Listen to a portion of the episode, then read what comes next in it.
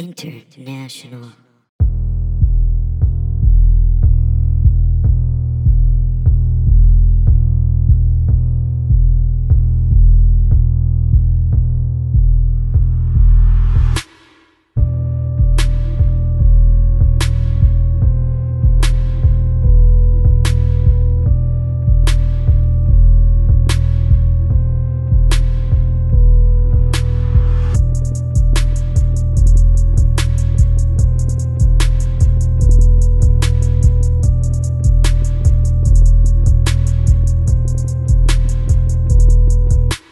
Ah, Assalamu alaikum, my brothers and sisters. Hello. My name is Benjamin C. Charlock, uh, Esquire. I am uh, Grand Mufti of the uh, uh, of the uh, Academy of Princeton uh, in Princeton, Al, New Jersey.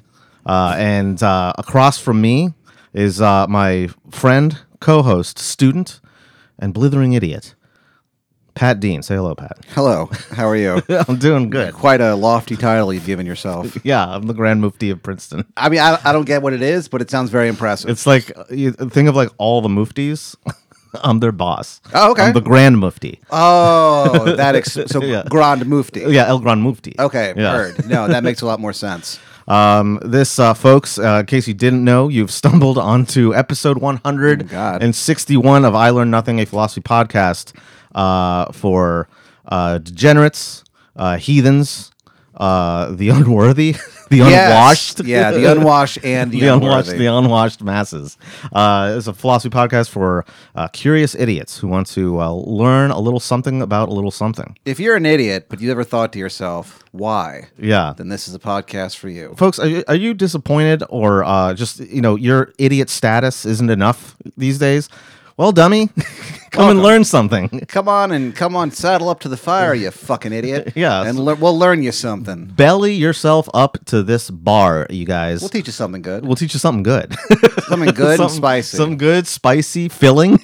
Ben, you majored in philosophy at Princeton University. I did. Good for you. Um, which is the only, which believe it or not, is the only university in the entire world. the only well, It's yeah, the only one left. it's pretty much just down to that. yeah, clearly by the time we uh, we release this episode, all Hell, a broken all loose. major centers of higher learning will have been nuked. Yeah, Except for because Princeton's the only university that has nukes. Do you know that? God, what? How weird would that be if, if, if it's if there was like a like a an academic war, an actual An academic war. war. That'd be kind of fucking. That's like that's like a cool premise for like uh for like a like a dystopian when all like the alternate history Yeah. like thing yeah like all the major powers are act- actually like academies and like institutions of higher learning Well, I feel like it used to be like that way in, in the old world in Europe. i mean kind of Yeah, um, but we said we said f that. f that nation Yeah, states we're all about money. yeah well now we are Yeah. it used to be nation states and now it's just corporations we just belong to corporations now Yeah, yeah there are no there are no like like like look at the united states government it does nothing Th- and it- yeah, it, It does doesn't do nothing. Yeah. anything. it's a hilarious job to have. I would love because it doesn't dude, do anything Work, except like kill people working in the service industry, if I got as much done as Texas Republicans get done every year, uh-huh um, I, I, I would probably what refill the ranches, and that's all I would do. That's all you do, yeah. That's all I I think that's all they do too. I That's think the- I think literally all they do is refill like little cups of ranch. That'd be the extent, and then I would just sit there for the next eight hours. No, I did my part. that would be. I bet like that someone has to ins- has to have introduced that bill on the on in the The Texas. get your legislature. own ranch bill. Yeah, or yeah, yeah, should, yeah. Sure, should ranch be like state subsidized, Should or it should be it be inclu- privately privately sourced? Should it be included in the bill, or should you pay extra for ranch? That's going to be the, the newest. yeah, that'll be like the one thing that that like they'll The get bill, done. Yeah, the bill on the bill.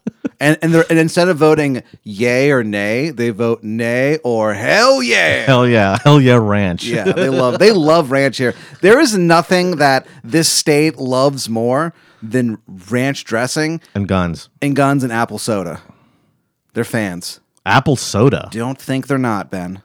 That well, that's weird because I've I've lived here for 13 years and I never really like noticed this apple soda craze. Well, it's because you're sort of like an elitist. and you look your da- you're down your nose on the pe- on the fair people of Texas. You always have. And No, you always I will. haven't. Constantly. well, a little. like sometimes, like Ben and I will go out sometimes, and like well, it just sucks that most like eh, the majority of people who live here are stupid. sure, yeah, Ben like says just stuff like, like, that. just just like if you took a like think about it. You asked Mm-hmm. everybody if you asked like everybody who currently lives in the state of Texas if they believe in evolution or not, most of them are going to say no, I bet. you think so? Well, an alarming amount, al- an alarming plurality will say no. Like I like uh, probably like 40 40 or 45%. Well, let's go ask everyone. Everyone in the state of Texas? How many Let's get people to are in work. Texas now? How many people? T- Uh, Seventeen billion, No. and that's just in Austin. 17 There's billion. seventeen billion people So live here. you're saying that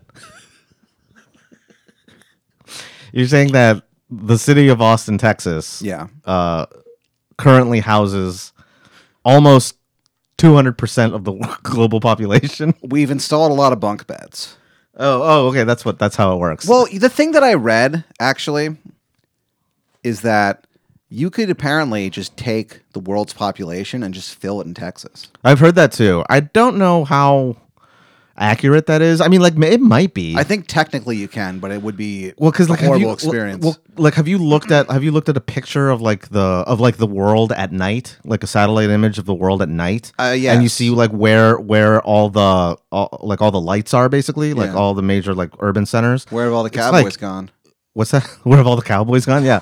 No, but I mean, They if think you every look night. like area wise, the stuff the, that that area, the the part that's just lights, It's Austin. it's just Because Austin. there's 17 billion people here now. No, but it's like it looks like maybe no more than like five, ten percent of like the landmass, the total landmass of Earth. I'll have to. I'll look at Like if you Hmm. a look at the picture United tonight. States, it's just like the East Coast and the West Coast, a bit of a bit of Texas, and like What Ben like calls the sporadic West. chunks in like the Southeast and the Midwest with Chicago and stuff, and then like you have like fifteen states in the middle, like in the, in out west, there's like nobody, Right. nobody. You know how many people live in Idaho? I think zero. Like three. it's abandoned. it's abandoned. when you go to Idaho, there's just like tumbleweeds. Yeah. Going past and like there's there there's like mountain lions and shit. Yeah. They've taken over Idaho. Or You can only see you see human beings or, or figures that look like humanoid, like in your periphery.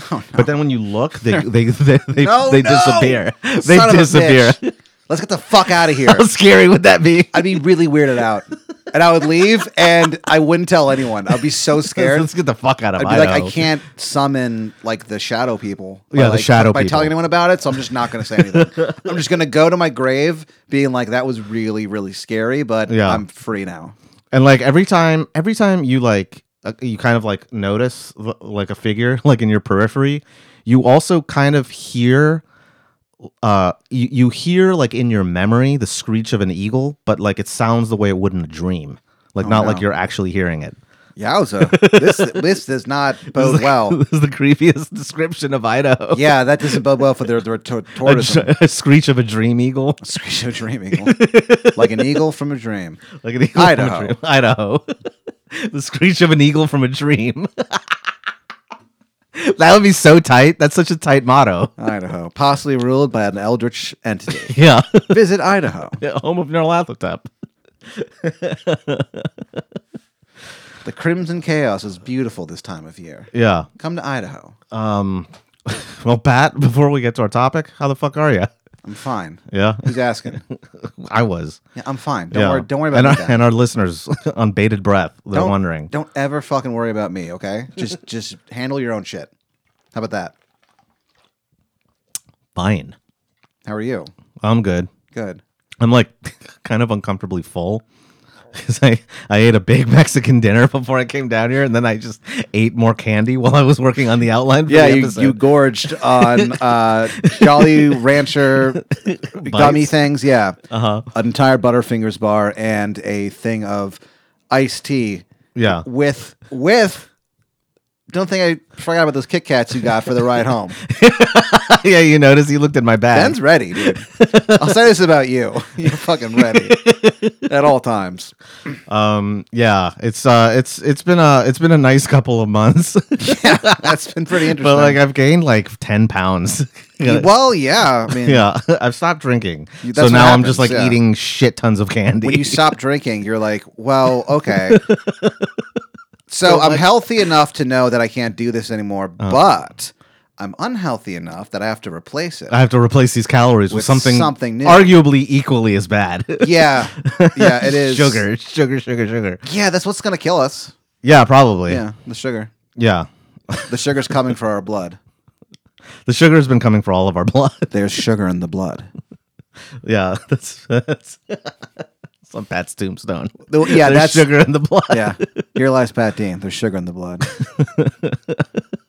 I was thinking that could be the new motto for Los Estados Unidos. There's sugar in the blood. Yeah. yeah. Instead of e pluribus unum, There's sugar in the blood. what would be? Oh, so but it How do you be say in, that in Espanol?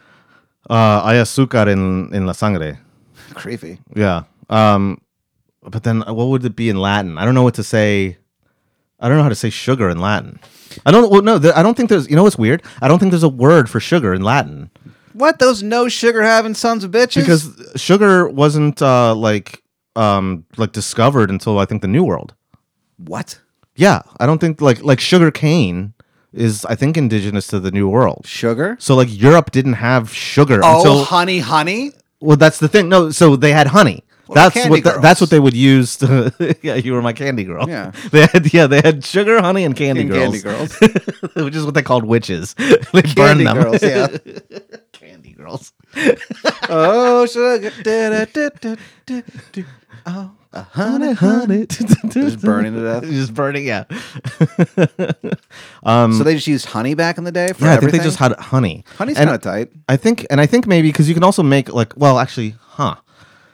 I th- You can because you can make a type of sugar from beets too, like beet sugar. What? Yeah, you can do that.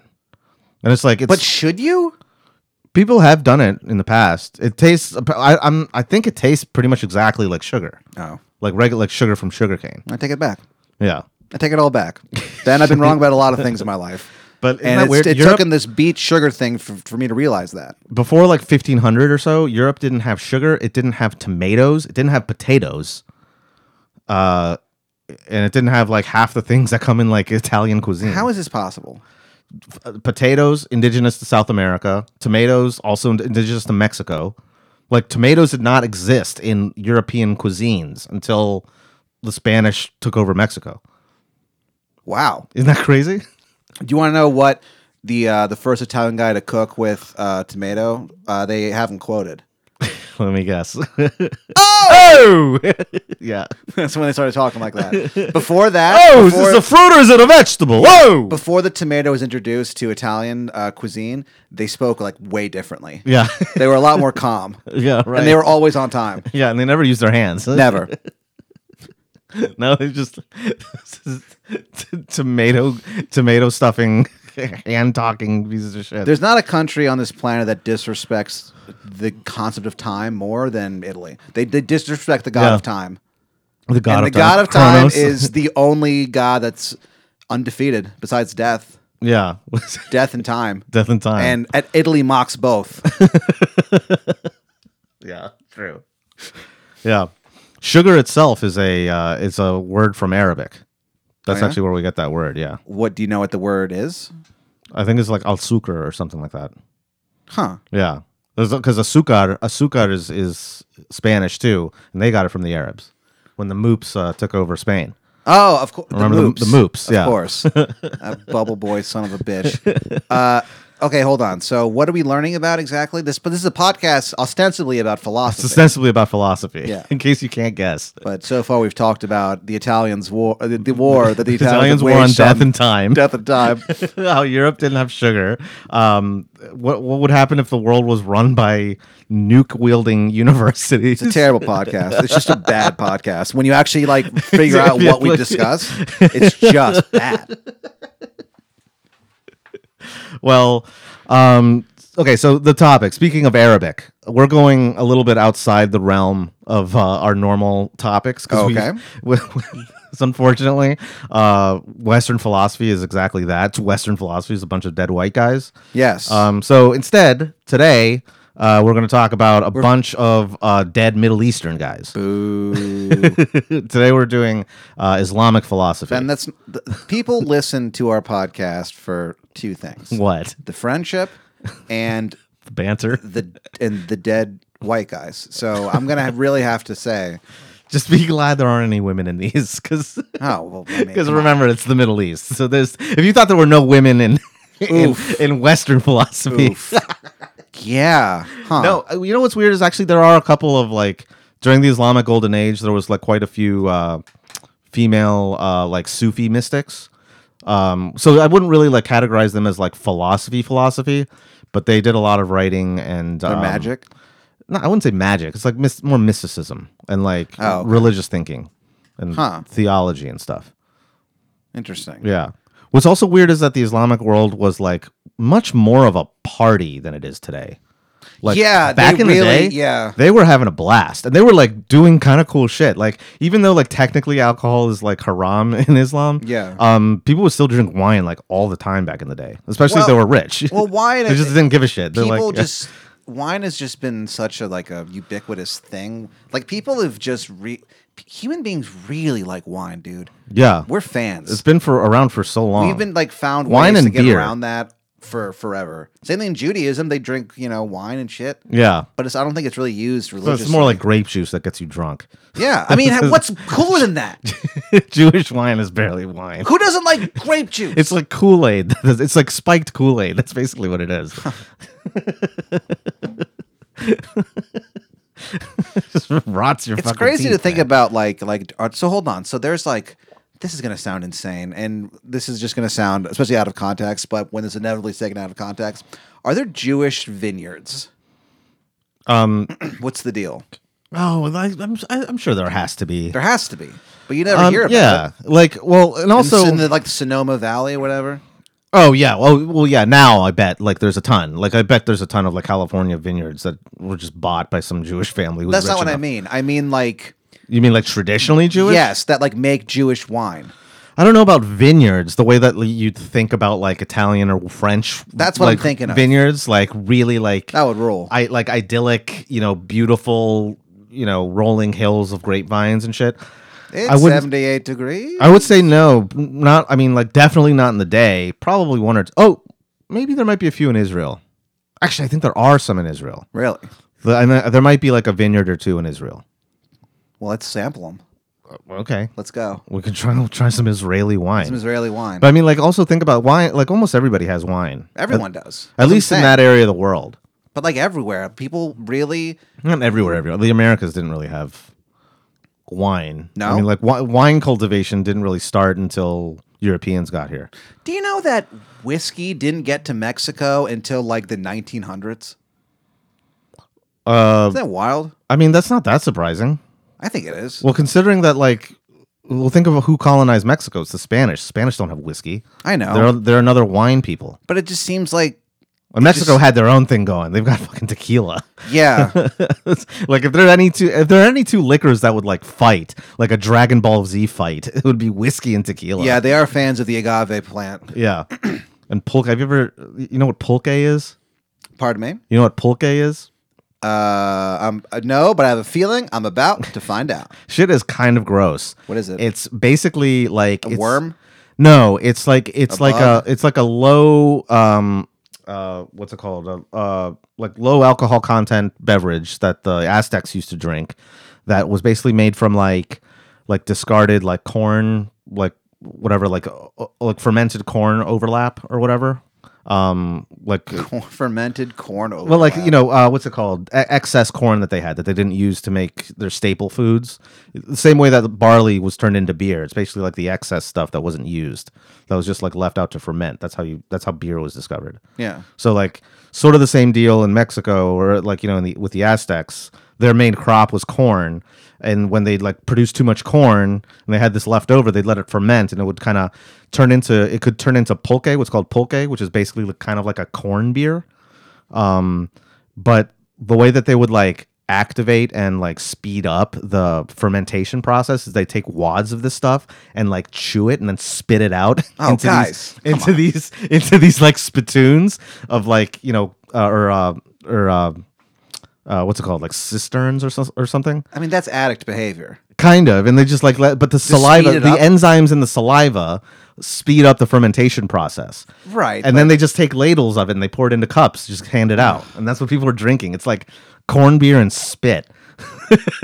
human beings, like, we, we've been getting We'll do fucked up so many things that got fucked up. for so long, for so much of our history. The Mongols drank fucking uh, uh, fermented horse milk, Why not? like rotten horse milk.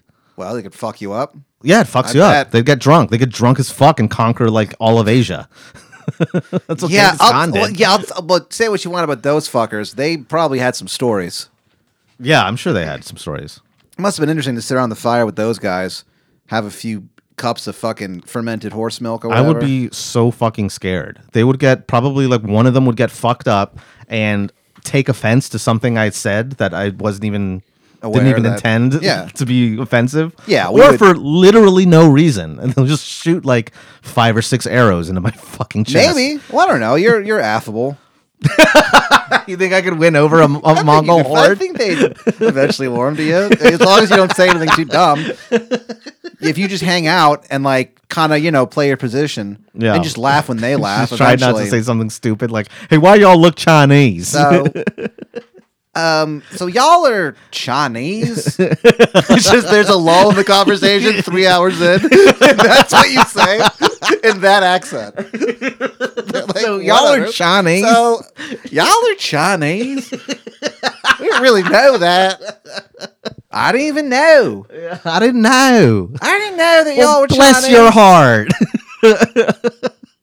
okay, we gotta get into this topic, man. So speaking of, Just your Texan mind is blown. see y'all. Are, are you Chinese or are you not Chinese? What a question. hey, real quick. This is the most ignorant bumpkin ass question. Guys, I've had a lot of fun tonight, but real quick, are you guys Chinese? Are you guys Chinese? Genghis Khan is like, we will be. Yeah, we will be yeah. in a couple in a couple generations. Yeah. Um, we're gonna take over the fuck out of that fucking empire. Um, all right, so we're talking about Islamic philosophy. Um, oh yeah. So, uh, in case you weren't aware, uh, back when Europeans were literally eating shit, Yes. after um, uh, after the fall of the Roman Empire, um, this guy named Muhammad came out of uh, a region of the world that also at the time was sort of eating shit, um, camel shit in this case. um, Why is everyone eating shit? In your mind, 'cause it's the- everyone back then was just eating shit. because it's the past, and It's- the past fucking sucks, dude. the past is dirty the and past stupid. is dirty and stupid. so they, they and they eat shit. Ben Shola. well, not so. That's the thing. So the the, the, the pass isn't always dirty and stupid. Uh, these guys had a really good run of making the past like kind of tight. Um, so this guy Muhammad, Hey, real quick, uh, how this is gonna? Well, this is probably gonna make me sound like an idiot. How soon after the fall of Rome did Islam start? You know, um, oh, that's a good question. So, I mean, if you want to say what's um, what's six ten minus four seventy six. six ten minus four seventy six is one hundred and thirty five. I think. Or 134. No, 100. Yeah, 134 years. Okay. So 134 years after the fall of, after the fall of Rome, Muhammad got his first um, revelation. So is that considered like in the aftermath? What do you mean? Like, w- could you say that in the app? Well, no, because the two really aren't related. I guess. Never No, mind. yeah, no, because and also like Arabia. So so okay, so yeah, let's get into this. Post Roman world. Muhammad was born in Mecca, um, which was is in now in now Saudi Arabia, but at the time was basically um, this is Our kind of crazy. business partners, the Saudi Arabians. The Saudis, yeah, yeah. Shout out, we Shout out are to- sponsored. to, the Saudi government. Our sponsors, the Saudi government, we've been sponsored by. Um, uh, the Kingdom of Saudi Arabia. so far, we've been uh, sponsored by Kyrgyz, uh, the the the shoe uh, fr- uh, friends. Yeah. We've been sponsored by a now defunct business involving organizing your rooms, and of course, the Saudi government. the Saudi government, yeah. yeah, those have been our sponsors over. Those the years. are our, yeah, our sponsors over the years. um, so yeah, so Muhammad was born in uh, in Mecca in 570, and uh, Mecca at the time was part of well, this is kind of insane to say, uh, but this is a period of time back when um, certain entire regions of the world were just literally in anarchy. There was no there was no governing body whatsoever, and Arabia around this time was one of those places. It was like inhabited most. There was like a few cities, so like Mecca. Um, Medina, which back i- at uh, back in the day um, was called Yathrib, I think. And then you have Whoa. yeah, and then you have like I think you have Yothrib? like Yathrib. Yeah, that's what that's They the should have original just kept it Yothrib. Medina. Well, yeah, yeah, okay. That Medina's a sounds nice. very cool. Um, yeah, Yathrib. Yeah, Yothrib. I think it's Yathrib. I'm from I'm from a little town called Yothrib. Maybe yeah, you've heard it's of in Saudi Arabia. it. Yothrib. well, now it's called Medina. Um, whatever. But uh, but yeah, so like there are all these towns like that. There's like I think like the t- there's a coastal town called Jeddah, which is like right on the coast of Saudi Arabia now. Um, but this region is called the Hejaz, which is um, basically like the coastline on that side of um, of the Red Sea, uh, and that and like the desert interior, like the, the middle of, of Saudi Arabia now, or just Arabia then, was just fucking desolate desert, um, and it was inhabited by just Bedouins basically and no one's in charge. and no one is in charge. I mean, there are like clans, so like everything was like the the closest thing to like a, a governing body in this society were the different clans and tribes, right? And so it was all very hierarchical and like based on kinship. Like there was no such thing as like a king. They didn't have a king. They didn't have queens. They didn't cops. have no cops How do you how do you feel? fucking about this, justice then? was meted out by like did you kill my brother all right i get to kill your brother But let me ask like you eye this. for an eye shit like very very straightforward And are you saying that we should go back to this? no no it's See, I it's, was trying to trap it's brutal it's painful it's traumatizing people are dying left and right there's like Can't be fun. nonstop slavery and oppression No, can't be a um, good time. if you're not starving to death or completely dehydrated because you can't find water in time Yikes! if you like the- don't even think about being an orphan you're fucked Oh yeah. if you're an orphan then you're fucked The- some of them some some people would some tribes would just like if they had like a like you know one of the families in the tribe or the clan like if the parents died and they had just like an orphan that didn't have any sort of like A little orphan next of band. kin they would just leave them in the desert See ya. and then just later and then they Sorry, just dude. leave. yeah Sorry, dude. It's the ancient world. Yeah. They walk away. Sorry, it sucks. Don't worry, I have syphilis, I think.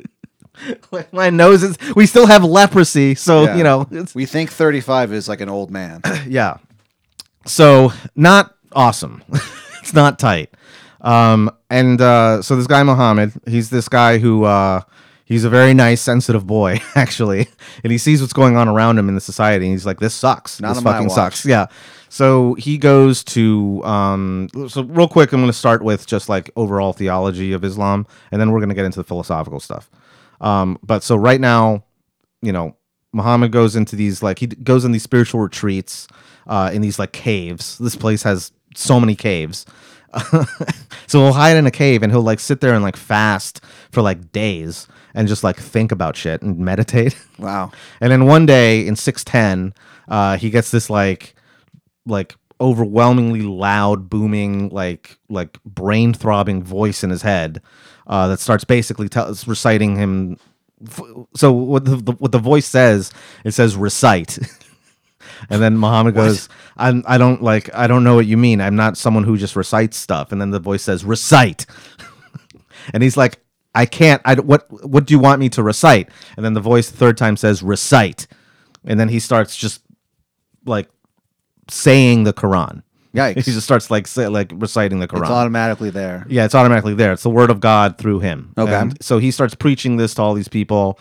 Um, long story short, most of the people, um, who, they were all like polytheists, pagans at the time, uh, didn't like his message because he's talking about just one God. Uh, They weren't having that. all the prophets you know they're all pissed off because he's telling them to like treat people fairly and you know don't expose orphans to like the desert Can you guys- can you guys cut that out? Can you guys stop like slavery kind of sucks too can you please not do that like that shit um and you know the so these are like the his his following is mostly like poor people because he also has like a very strong social justice component to his message Um, I think that's where everything has to start. almost almost every major like religious movement um has like a social justice component. But it starts with yeah, with like the regular, i- if not the poor people, the regular people. You know, what I regular mean? people, like not rich people who are like, "Oh, this guy's kind of talking about how like maybe we do deserve more. And that's maybe why- we do have dignity as human beings." And that's why you and I are such huge Trump guys. we right. finally got that. yeah, he's like, yeah. he's like a regular guy. Yeah. You know, he's like ju- he's just like us. Just like you and me. What's funny He has is a that podcast. in a way he kind of is Why like, doesn't he have a podcast? I'm uh, well, I, I don't know if he would you listen to it? I would absolutely listen to it. I don't know. I think I would. I would. I think I definitely would check listen out to a few. I would s- check out a few episodes. because he is a fascinating guy. Just the way he speaks is hypnotic. I like I'd like to know what his like opinions are on just like not political stuff. Like, you know, uh like what's his stance on like not letting people pass on the on the left lane, you know? He might just. He yeah, might I he mean- might have like insane like theories about that. Well, he would sometimes just have those theories and just work think them out loud when he's like giving in the middle of a speech. He just starts like a talking speech about, about, like nuclear like proliferation. They and also he's talk about like shower and how like the shower like pressure isn't as it's like it seems like that and toilets. It seems like they used to be a lot more intense. And you're like, wait a minute. Why are you talking about this? This has nothing to do with what you're talking about. I mean, that is, it's kind of amazing. I know, Uh, "Oh, yeah. So a podcast of that is, um, yeah, I, I guess he's more of a, a live performer. I think he would lose interest pretty quickly if it Yeah. was just him in front of a microphone and not in front of a live crowd. yeah, but I'd listen to a few. I would definitely check out a few. Yeah. Um, yeah. um okay, so I'd, I'd, I'd try to appear on the show. I think what's that? I, I would try to appear on, on his show as a character to see if I. Oh, Could, you try to get on the show? yeah. Oh man, that'd be so fun. It'd be- I, am like, I Well, can't, look, I I can't mean- dwell on this because I'm having so many thoughts about this. Well, here's you the- might have like one of the funniest shows of all time. Well, the thing if, like, about people him just is let that him- like he's a guy who can't. like, Okay, as long as he's like, like even he can do it from jail if he like ever does get arrested, which I don't think he will. do you know who Stuttering John is from the? Uh, Yeah, okay, so Stuttering John was this, is this guy who was on uh, the Howard Stern show for his podcast. He called the White House and like did a really bad impression of like a senator and like got through to the president. Like the president called him back. Wait, which president? Was Donald it- Trump. Oh, it was Trump. Oh, yeah, okay. he called, and then they were like, "He'll call you back," and he did. Like he's a guy who can get tricked. And, Like I could trick him. I know I could trick him, what would you trick him with? but What I, would you I do? can't. I can't say I, I could trick his like production team. Maybe maybe they do a background check and realize I'm like just some shit comedian and not. who Well, I- now it- I would say I was. Someone. You know what's fucking harrowing is that like his his like production team might do more vetting than his like political advisors while he maybe was president. Oh yeah, absolutely. you know, Yeah, absolutely. yeah, Yeah. like, isn't I- that weird? Yeah. So I couldn't. I, cou- I don't think I could go on a show and like not have them be like, "Oh, you're clearly on this to be a dick," yeah, because he wouldn't have no idea. right. I would trick him. I'd win. Pat would win, just so everyone knows. When it comes to Pat versus Trump, Pat wins. I just think I just think I could convince him of, of, of something. I could get him to I could get him to change a law. I know I could. If I had if I just had direct access to Donald Trump, I think I could get him to to sign or he, nothing now, he's not the president anymore, but you know what I mean. When he was a president, I think I could get him to like just change a law. Like, If I just sat I him bet- down, I bet if you could, I bet you could convince him to like pass a law that like liberates all zoo animals. that's what I'm saying. I Like, could that's sit what I down would, with him That's what I would ask for. I'd be like, try. I'd try that. and, and I would go, stay indoors. I would stay indoors. and I'd be like, "Can you please like I'd lobby him to to get all all like animals in Free. zoos in the United States The- Immediately the- set yeah, free. The, the, They open the The gates. barred gates just open. and no plan past that. That's what I'm saying. I know I could. I could get and him you know, just let them wander out. if I just sat down with him for like an hour and just one on one and just kept bringing up how, you know, I feel like things are going really well for you. It, it just sucks that lately this whole zoo thing has been fucking with you. And you go, what are you talking about? And I go, I'd go, oh my God, like you're the people who surround you. They're so stupid. They don't, they must not respect you. I can't believe they didn't bring this to your attention. Yeah, people everywhere are talking about how zoo animals need to be free. And if, if you were Yeah. any type of a real man, you'd set them free. And like, Yeah. I would just do shit like that. And he would eventually go, all right, let's do it. Yeah, he let's would, do I it. would- I'm a real man. he would, I'm a real man. I, I will sign an executive order right now, freeing Yeah, every you think animal. I won't? Then you have Every to dare, pet too. Then, then, All the pets are free too. Yeah, I'm a but- fucking crazy person. then you have to dare him. Like You won't do it. if he's yeah yeah. yeah, exactly. You have to be like, you won't, you wouldn't won't do, do it. it. You won't do it. You don't have the balls to do it. And he'd be like, are you fucking kidding? He would do it. I I just again, I, I think if, if I did that, I think he'd have an advisor or someone with him who would go, We clearly can't do this can't do guy. that, sir. And uh, like then even afterward, if he went, Okay, here's what I want to do, I want to sign his agreement for this, there'd be someone who would, would stop it. I just think if I could get direct access to him for an hour and then just have him go straight to it and do it, I could get him to do that. Because he's, is so he's- funny. he's so surface level. You I know, know. exactly what you have I to say to him. It's the same thing you'd say to a little kid. I know. But and then like so, I mean, probably to convince him to sign it. Not that I would approve of this, but ju- if it was just me and him in a room, and he was like he needed a little more work to like get over to that side of the fence. Yeah. I would say like, well, because think about it. You know, you give them a fighting chance, so when you go out to hunt them, you're more of a man. that Oh, way, shit, right? yeah. You let you know you you you take them like you know mano a mano Gorilla hunter. gorilla hunter. You can hunt gorillas. Just let them free. You Donald know, Trump if they, gorilla you know, and hunter. if you can't kill them, then it deserves to go free. Yeah. I mean, if you can't do it, then no one can. right. Yeah. And now he just butter 'em becomes a guy who just hunts wild.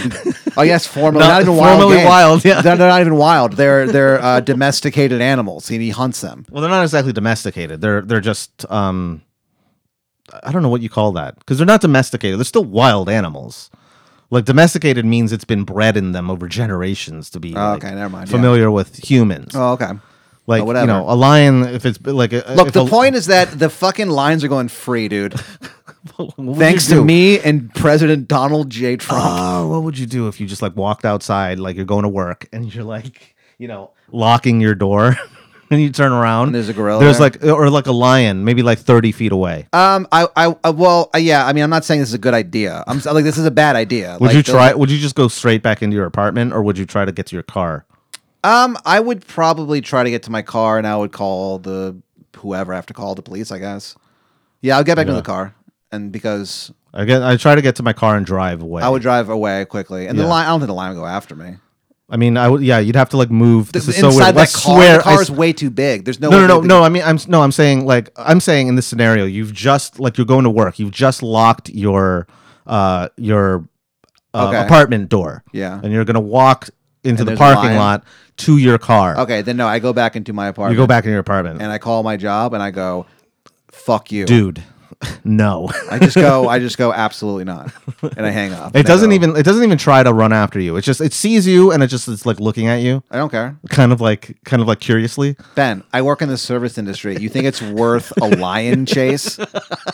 Even if there's a one only one percent chance of it happening? Absolutely not. And if and then and if and if they said, Pat, that's ridiculous, you have to come to work, I'd go, There's a lion. And if I kept saying there's a lion and they said, Well, whatever, I would just say, Well, you know what, I have diarrhea. Can't come into work, sorry. yep. You're, you're not allowed I have to, you're- diarrhea so hard that some of it splashed up and kind of like a little drop hit my mouth. Well, you don't you So don't I have to go that far. If you if you have diarrhea, yeah, technically, like legally. right, right, not yeah. If supposed to you're go if into you're a work. food handler, yeah, yeah. Yeah.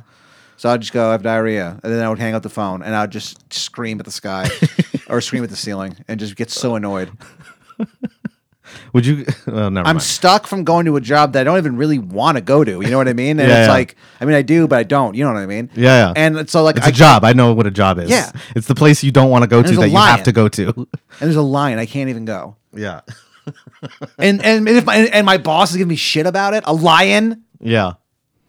Would you try to take a picture if he really didn't believe you?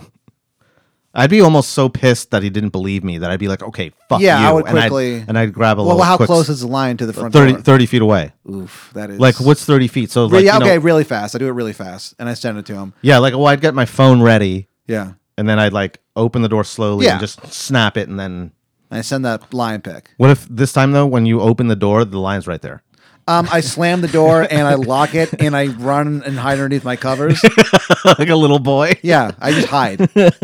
I hide from the lion on, at my front door. Okay, so, so how, about, how about we get to this topic? Yeah, huh? probably. God damn it. So before before that digression, we were talking. We Good we lord. got there. We got there somehow. Uh, we got there because we're talking about. It's usually the like you know the poor the people who- downtrodden, yeah. the poor's, uh, the poor's, Of course. the, the you know the the underprivileged um you know masses of of any given society that like seem to be the first people to adopt a new like A paradigm shift. religion, yeah, some sort of like societal paradigm shift, an ideological movement, whatever you want to call it.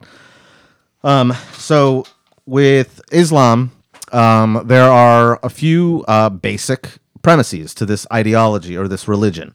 Um, there's six primarily. Okay, fairly simple. One, there's one God, just one. None of this three bullshit. None of this Yeah. three and one. None of this God and man.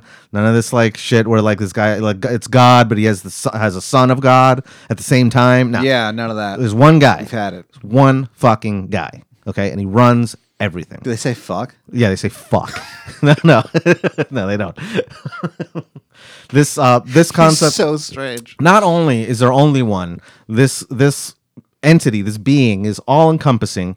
It is eternal. It exists outside of time and space, but inhabits it at the same time. Imbues time and space, time and space with its very existence. Okay, it transcends, but it exists imminently. Uh, you know, throughout the world at the same time and the universe anyway um, but it also exists beyond it and transcends it. This guy's name is Allah, and this principle is called Tawhid.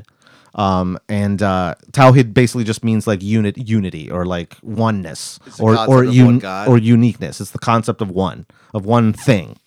Okay, that's the most important thing. Okay, um, number two. this is kind of fun. Angels. What? in Islam, one of the main tenets of the belief is you have to believe in angels.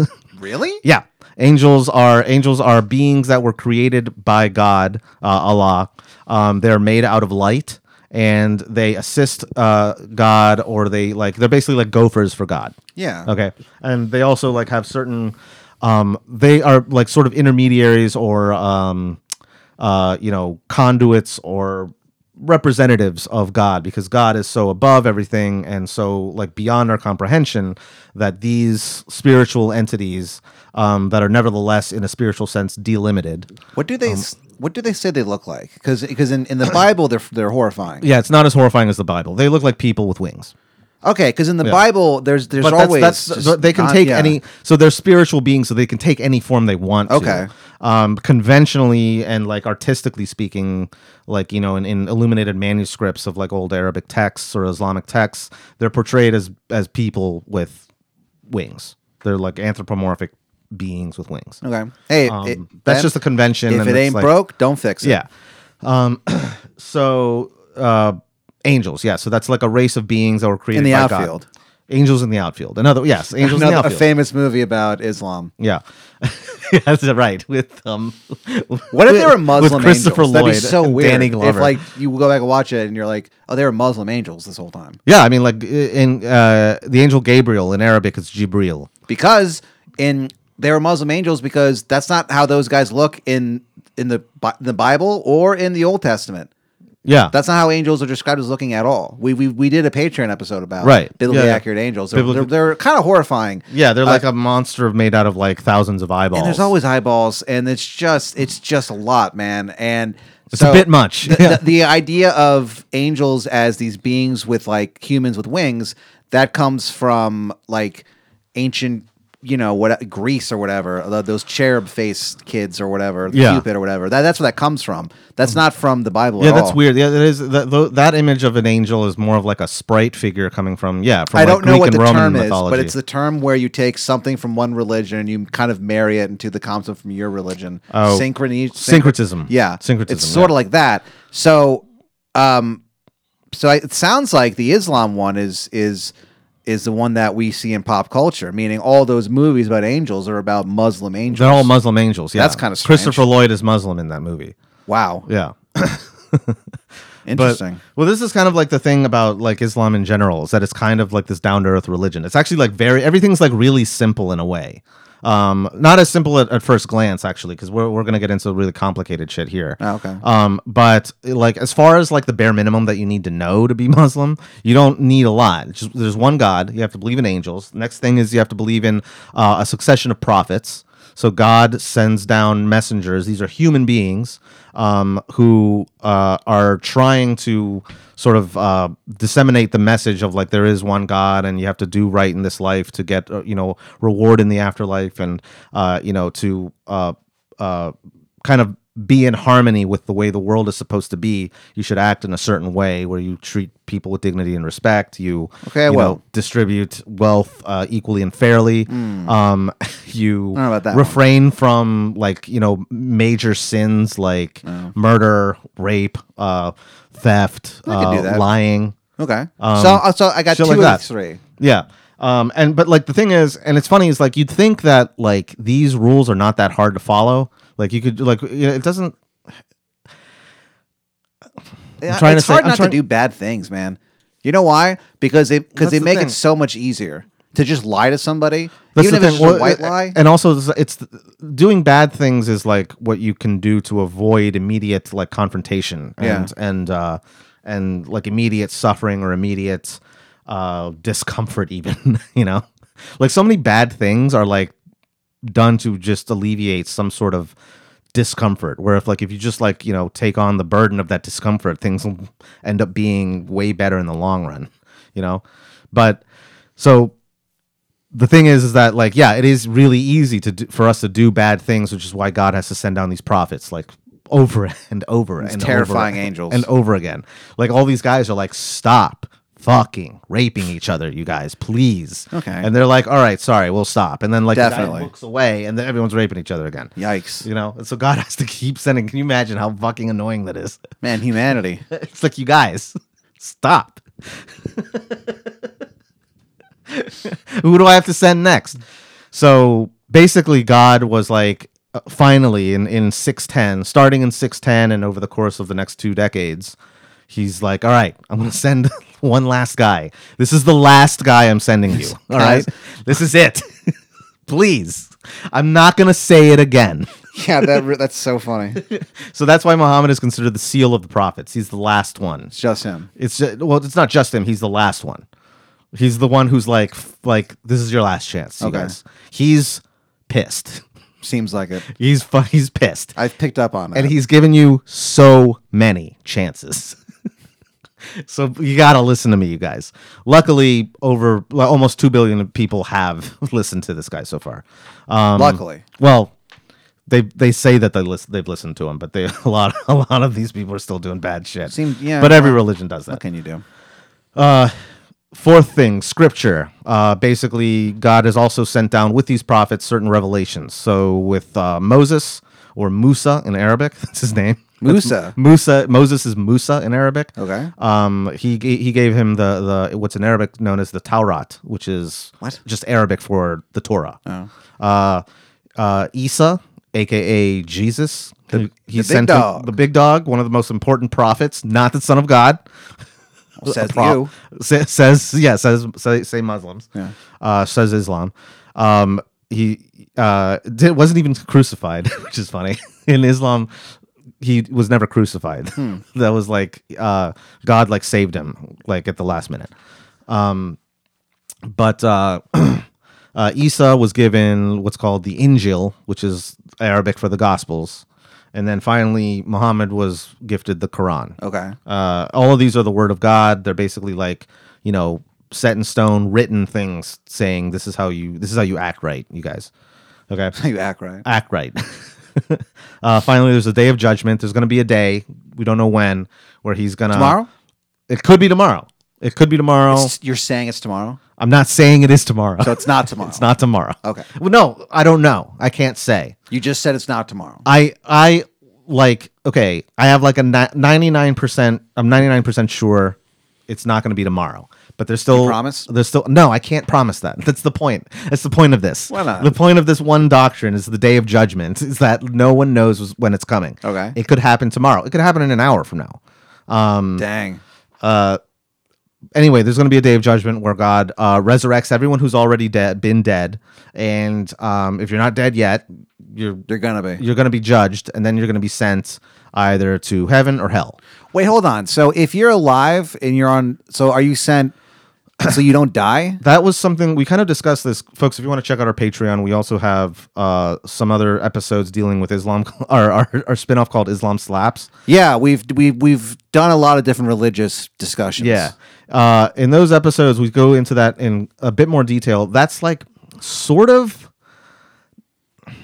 I, I'm not sh- the specific question of whether like people who have already died or are already dead, are they already in heaven or hell right now, or are they in this weird like like you know cr- cryogenic sleep phase before they're judged on the day of judgment? Well, that's not my question. Oh, I thought that was your question. My question is so the day of judgment comes, right? Yeah. There's a bunch of people still alive, right? yeah. So what happens to them? So they're they're going to be Do judged. they get killed? They're not going to be killed. So they go because they don't have to. So their I don't body think- goes to heaven. Okay, so this is a detail I'm not actually completely sure on. I Why don't know- not? Well, here's the thing. God is, on the day of judgment, God is going to resurrect, bodily resurrect everyone who's already dead anyway. Right. So everyone in the history of the world is going to be alive again or still alive. Yeah. Yeah, On the day of judgment, God judges everybody who has ever been born in their like alive state. They're brought to like I, I mean, there's like a lot of debates about the intricacies of this, but like, you know, I think the general consensus is that people people are brought back to their like peak their peak like physical moment. Oh, really? Like yeah, like the moment where you were like you know in, in your best shape when you look the hottest. Oof. that's when they're that's when you get resurrected. Oh well, the, for you and me, that's not going to Yeah. still be it that good.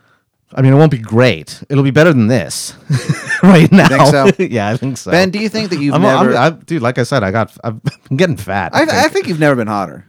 well, thank you. That's very sweet of you to say. I think that you've uh, grown into your body. I think we're finally. both looking good today.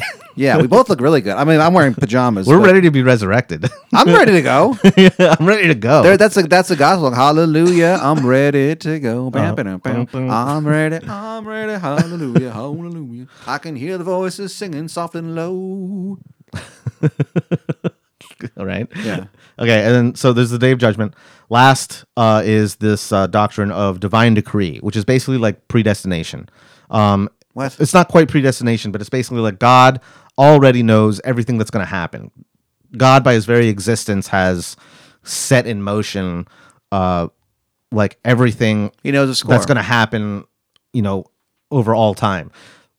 That being said, and there's like a lot of, we'll talk a little bit about this, and we've already discussed this a little bit, is that, you know, Muslims still believe in free will, um, but they also believe that God knows the course of, you know, every single decision ever made.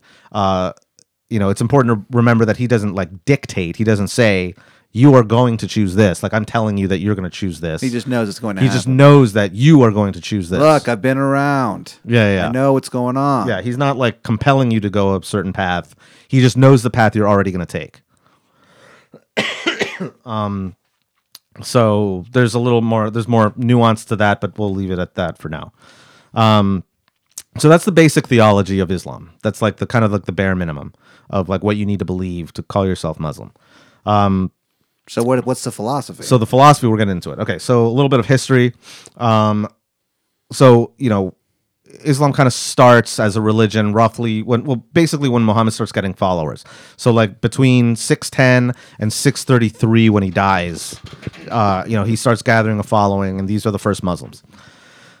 and then pretty much almost as soon as he dies, they're like, all right, let's spread the word. And boy, howdy, did they. yeah, they did a pretty good job. Um, starting in like a sliver of land on the coast of Saudi Arabia in 630 by 750 AD, they have conquered all of Arabia, pretty much all of the Fertile Crescent, the Middle East, uh, uh, the Holy Lands, all of North Africa, going from uh, going from Algeria. basically no all the way to Morocco and into Spain. At that point, they conquer Spain in 711 uh, AD. That's, That's always a, that's, like a hundred years that's after. always such a crazy uh, thing in history to me. Yeah, they made it got to that Spain. far, yeah. They got they got pushed, but the Muslims finally got pushed back in Europe by um, uh, Charles Martel. He was a like a, a Frank knight who fought in the I think it was the Battle of Tours, and that was in, must leave. you must leave. You cannot uh, stay here. we are French. We hate Muslims. Yeah, they really, they really do. do. to this They are day. not They fans. fucking are not fans. No. Um. Yeah. So the French kicked out, or the, the French stopped the advance of the Muslims or the moops, um, in tours. In, um, in your general direction. yeah, that was in 732 AD, I think. Um, so basically, the Muslims made it a little bit into France uh, in about 100 years since like Muhammad dies. Okay. Um, they also not only do they go west, they go east into um, a lot of like these Turkish lands, uh, Persia, and eventually, I think by like a, like around 900 AD, they make it to India. Like they basically take over a huge chunk of like northern India, and then over the course of the next like 100 200 years uh, up until around like 1300 they they fucking make it all the way across not militarily but they can end up converting like indonesia like so they get into like all the way pretty much to the philippines so from the philippines to spain muslim okay in the matter of like 100 years and they build one of the most advanced civilizations of all time and like co- going with that are a bunch of philosophers who are gonna basically want to um, you know justify and lend more credence and legitimacy to the religion by uh, expounding more on its like theology and its philosophy And they are the, these guys are far enough separated. This we well yeah of course because this, you said it's like a, over hundred years so they're so they're not they weren't involved with the actual founding of the religion. No, th- this these the, so we're going to talk about came later. we're going to talk about a lot of figures in in uh, Muslim philosophy or Islamic philosophy who come a lot later. And actually, so we'll talk the first guy right off Let's the bat. do it. Three, two, one, go. Al Kindi. Uh, This guy Al Kindi, he was born uh, around 801 AD, so a little less than 200 years after the founding of Islam. Um, he died in uh, 873. Um, I can't remember where he's from. I didn't write that down, but you know, somewhere in the Middle East. Don't we beat can yourself assume. up, dude. Um, he is associated with this thing called the translation movement. So this is a really important thing in the history of Islamic philosophy and uh, you know Islamic intellectual Translation history. movement. The translation movement. Basically, think of like where where the Muslims conquered once they when they got out of Arabia in like basically in a, a- like an explosion of conquest. They got like Babylon, uh, Baghdad, uh, you know, the Holy Land.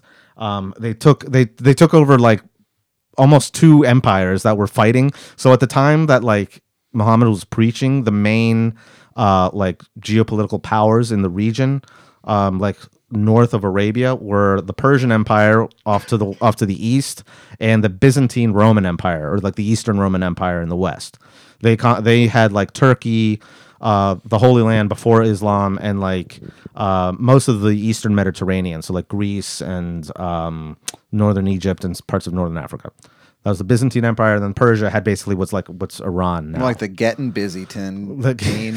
God damn it. That's- I don't know, it's close. Ah, whatever. You tried. Yeah, I tried. You swung. You swung. and You I know? missed hard. I've like fell over. into Can't the hit anything dugout. if you don't swing, man. Yeah, I- but what I did was I swung so hard that I kept spinning. Yeah. and I spun into my dugout and Like a- knocked like a- over a bunch of people. like a Charlie Chaplin guy. yeah, and it, and it made the same noise that like uh, pins do when they're hit when you're bowling. Yeah, yeah. Um, okay, so uh, Al Kindi is s- from somewhere in the Middle East. I'll follow up with that later. Um, right, he was part of the translation movement. So um, when was when located- Islam ex- exploded out of Arabia, uh, they took over.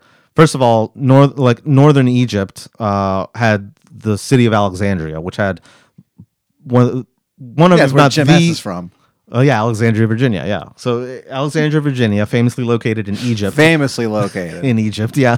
Um, you know, they had like the academy uh, or the, the sorry, the library of Alexandria, very very important ancient library where basically the entire like the Roman world, the Greek world, they like anyone who was anybody who was like, you know, Aristotle, Thucydides, Aristophanes, Sophocles, Cicero, anybody who wrote anything uh, around that time had copies made of their works housed in the Library of Alexandria. so Socrates' philosophies and Socrates, Hypocrasies. hypocrisies, hypocrisies, yeah. can't define how we're dropping these mockeries. yeah. They're lyrically perform armed robbery. Of course. What is that? Who's- It's Wu Tang Clan. Oh, it's yeah. Capadonna. No, it's not Capadonna. No, I'm a fucking idiot. It's a goddamn Inspector Deck. okay, yeah. Cool. That was he's another Rap. Muslim, Muslim philosopher. Another Muslim. yeah. Well, I, is he Muslim or is he? Uh, I actually don't know. I think I think he might be like a five percent. Or a lot. A lot of dudes in Wu Tang are. Okay. Yeah. All right. So when the Muslims came out of Arabia, they took over uh, places like Alexandria, Egypt. Um, they uh, got parts of the Byzantine Empire. They they conquered pretty much all of Persia, and Persia has its own intellectual history. So what they started doing was they like wherever they conquered, they like first of all, the way they conquered were they'd come to like a new area. The people who were living there, they're like, you got three options. What's up, guys? One, uh, you can live your life as you've been living it, um, but you have to pay what's called the jizya tax, um, and that's like if you're not Muslim, you have to play, pay this extra tax. Dang. Okay. How much was it? I don't remember. It, was, it was- it wasn't something like totally exorbitant. It was like I don't know, some t- like ten percent of your earnings or whatever. Dang, dude, I'd be annoyed. So okay, you don't have to pay the tax. But I wonder, You don't would have I to pay be the annoyed tax. enough? Here's the thing. So yeah, so this is why this is why also there's so many converts. They got so many converts like right away. They also said, or you don't have to pay the tax if you just convert. Just convert. Yeah. Uh, be mu- say you're Muslim, and you know believe in Allah, believe in Muhammad as the last prophet, and you don't have to pay this tax. Okay, and then to everyone, the third option, or you know, these guys are like, well, we don't want to pay the tax, but we also don't want to be Muslim. So what's the third option? The They're like, Daily "Well, Double. the Daily Double, we fucking kill you. Yeah. We'll, Oh, no. we'll fucking kill you. Yeah. Yikes. Like you have to, you, we'll, we'll let you live, but you still have to pay this tax, or you don't have to pay the tax at all if you just become Muslim. So it's like it's one of those things where it's like, it was, I guess, like militarily they like got a lot of converts that way, but they did offer them a choice, and most people just opted in. Like when they got there, they're just like, yeah, I mean it's close enough. I guess I would, yeah. yeah, why wouldn't? It? It's the same. it- also, it's the same God. Most of these people were Christian, right? Uh, like in Egypt before the Muslims got there, and they're like, eh, you guys kind of have Jesus too. Eh, Well, whatever, whatever. We'll we'll join. Yeah. It's better than paying ten percent. you I'll know, tell you that protection much. protection money. yeah. right? Yeah. So that's most of what happened. Um, Persia, the Per- the Byzantine emperor empire and the Persian empire, like officially, they did send troops to fight the Arabs. But when they like lead, laid siege to like towns that had a bunch of civilians, when offered those choices, the civilians mostly were like, "Yeah, we'll just be Muslim. This is fine. Yeah. Can we? Can I get? Can I go to work now? I have to go to work." They'll be like, "Yeah, yeah, go ahead." But like you know, the government officials will be like, "No, we're a Ch- Christian state," or Persia at the time was like, "No, we're a Zoroastrian state." You know, we, you can't just come in here and bring this new religion. And they were like, "All right, well, Well, we're gonna. we're gonna we're gonna do that. Yeah. Our God told us to. Sorry, there's nothing we can do. supposed to. We're supposed to. we're convinced we have to do this." I just work here. yeah, right. um, but so right, sorry, the translation movement. So wherever the Arabs went, they gathered any sort of like scrolls and like written documents about anything, any topic, philosophy, mathematics, science, uh, history, drama, poetry, whatever it is. They would grab everything. They'd make a copy of it first. So they leave the originals where they found them. They'd send the copies back to like you know wherever the capital is at the time with the Rashidun Caliphate, uh, which is like the first like Islamic government, like right after Muhammad died. Uh, I think I think the the capital was in Medina or maybe Mecca at the time. Then there was like the Umayyad Caliphate, which I think the capital was Damascus, and then it was like Baghdad or something. But these cities in the Middle East, they would send them back to whatever the capital was, and they'd have all of these scholars. Uh, people from who used to be per or you know i- are still Persian ethnically, but used to be like Zoroastrians who converted to Islam they're now like helping translate these Persian works, these Turkish works, these Greek works, you know, Latin, any language you can think of. Why do you think they were so interested in knowledge and like scholarship and stuff? So at this point, actually, it's really interesting. They they had been sort of the the Arabs kind of had like this chip on their shoulder because they they knew that like you know before Islam, pre-Islamic Arabia was like this sort of like wild west anarchical like tribe versus tribe sort of society that was very much looked down upon by the more settled empires of Persia and and the Byzantines. And they knew that. They knew that they looked looked down on them. So now that they have this new message and they're basically they're like puffing their chests out and they're like we can we can roll with the big boys and be a civilized society as well and s- to do that they were like well we do need to like learn from these people these set, already settled people because now we've conquered them and we need to know how to govern them now like you know almost like a eyes too eyes bigger than your stomach sort of situation like they took over all these places and they're like well shit now we Hmm. What have to do we do? govern Yeah. you know um, so they're like well i guess we better learn what they lo- what they know already It's kind of like Daenerys. in what way I mean, He's like conquers and stuff. I've Yes. been reading a lot of Game of Thrones lately, so pretty much everything you've been saying so far in my head, I've been like, okay, well, that's kind of like Dorne. or I'm like, okay, well, that kind of reminds me of like this. yeah. Okay. So the translation movement was basically that. All of these scholars, everywhere they went, they got these works and then they sent them back to whatever the capital was at the time Mecca, Medina, Damascus, Baghdad, whatever. Um, and they'd have these scholars there uh, who would uh, just translate everything. That's like, that was like the first step. We just like let's translate everything into Arabic. Okay. so we can read it and we can figure out what the fuck is going on. Um, this guy Al Kindi, who's like involved with this movement, um, he basically like you know. Oh, also this was all publicly funded, obviously. Like the the caliphate. The caliph is like the the head of the religion and the government. He was like, you know, here's all this money. We're gonna hire all the smartest people we know, put them in one place, and they're gonna translate everything Um, this guy Al Kindi was involved with this movement, and he was like very much uh, part of this thing called the peripatetic movement, which is basically like a very early, like incipient form of like Aristotelian philosophy blended with Islamic theology. They were basically trying to apply Aristotle's philosophy to back up uh, what's already understood as Islamic theology. Okay. So like that includes things like trying to prove the existence of God, trying to understand like, you know, what is the world made out of? Like what is, you know, is you know, this world material or is it all uh, or is it like ideal ideas uh or forms, like ideal forms like in Platonism or is it like, s- you know, some sort of like I don't know, cosmic substance that imbues existence and everything. There's like a lot of different theories. Yes. Yes. the answer is yes. Yeah, I think so. Um, so that's what they start doing. Um, and uh, let's see. Uh, that's the basically Al Kindi. He kind of like gets the ball rolling. He's like the first Islamic philosopher. Um, then there's this guy named Al Farabi. Uh, he was born in 870 and he dies in 950. Uh, and he um, just kind of introduces more like Aristotelian logic, um, like uh, you know subjects and subjects and predicates and like how they interact with each other, uh, the different like causes of things. Uh, I don't know if you remember, you probably don't, but in No, I do. in Aristotelian metaphysics, there are these things called the four causes, Yeah. which is basically like any sort of given object has like Uh-huh. stop What? I know. has like four quote unquote causes, which is like Causes. yeah.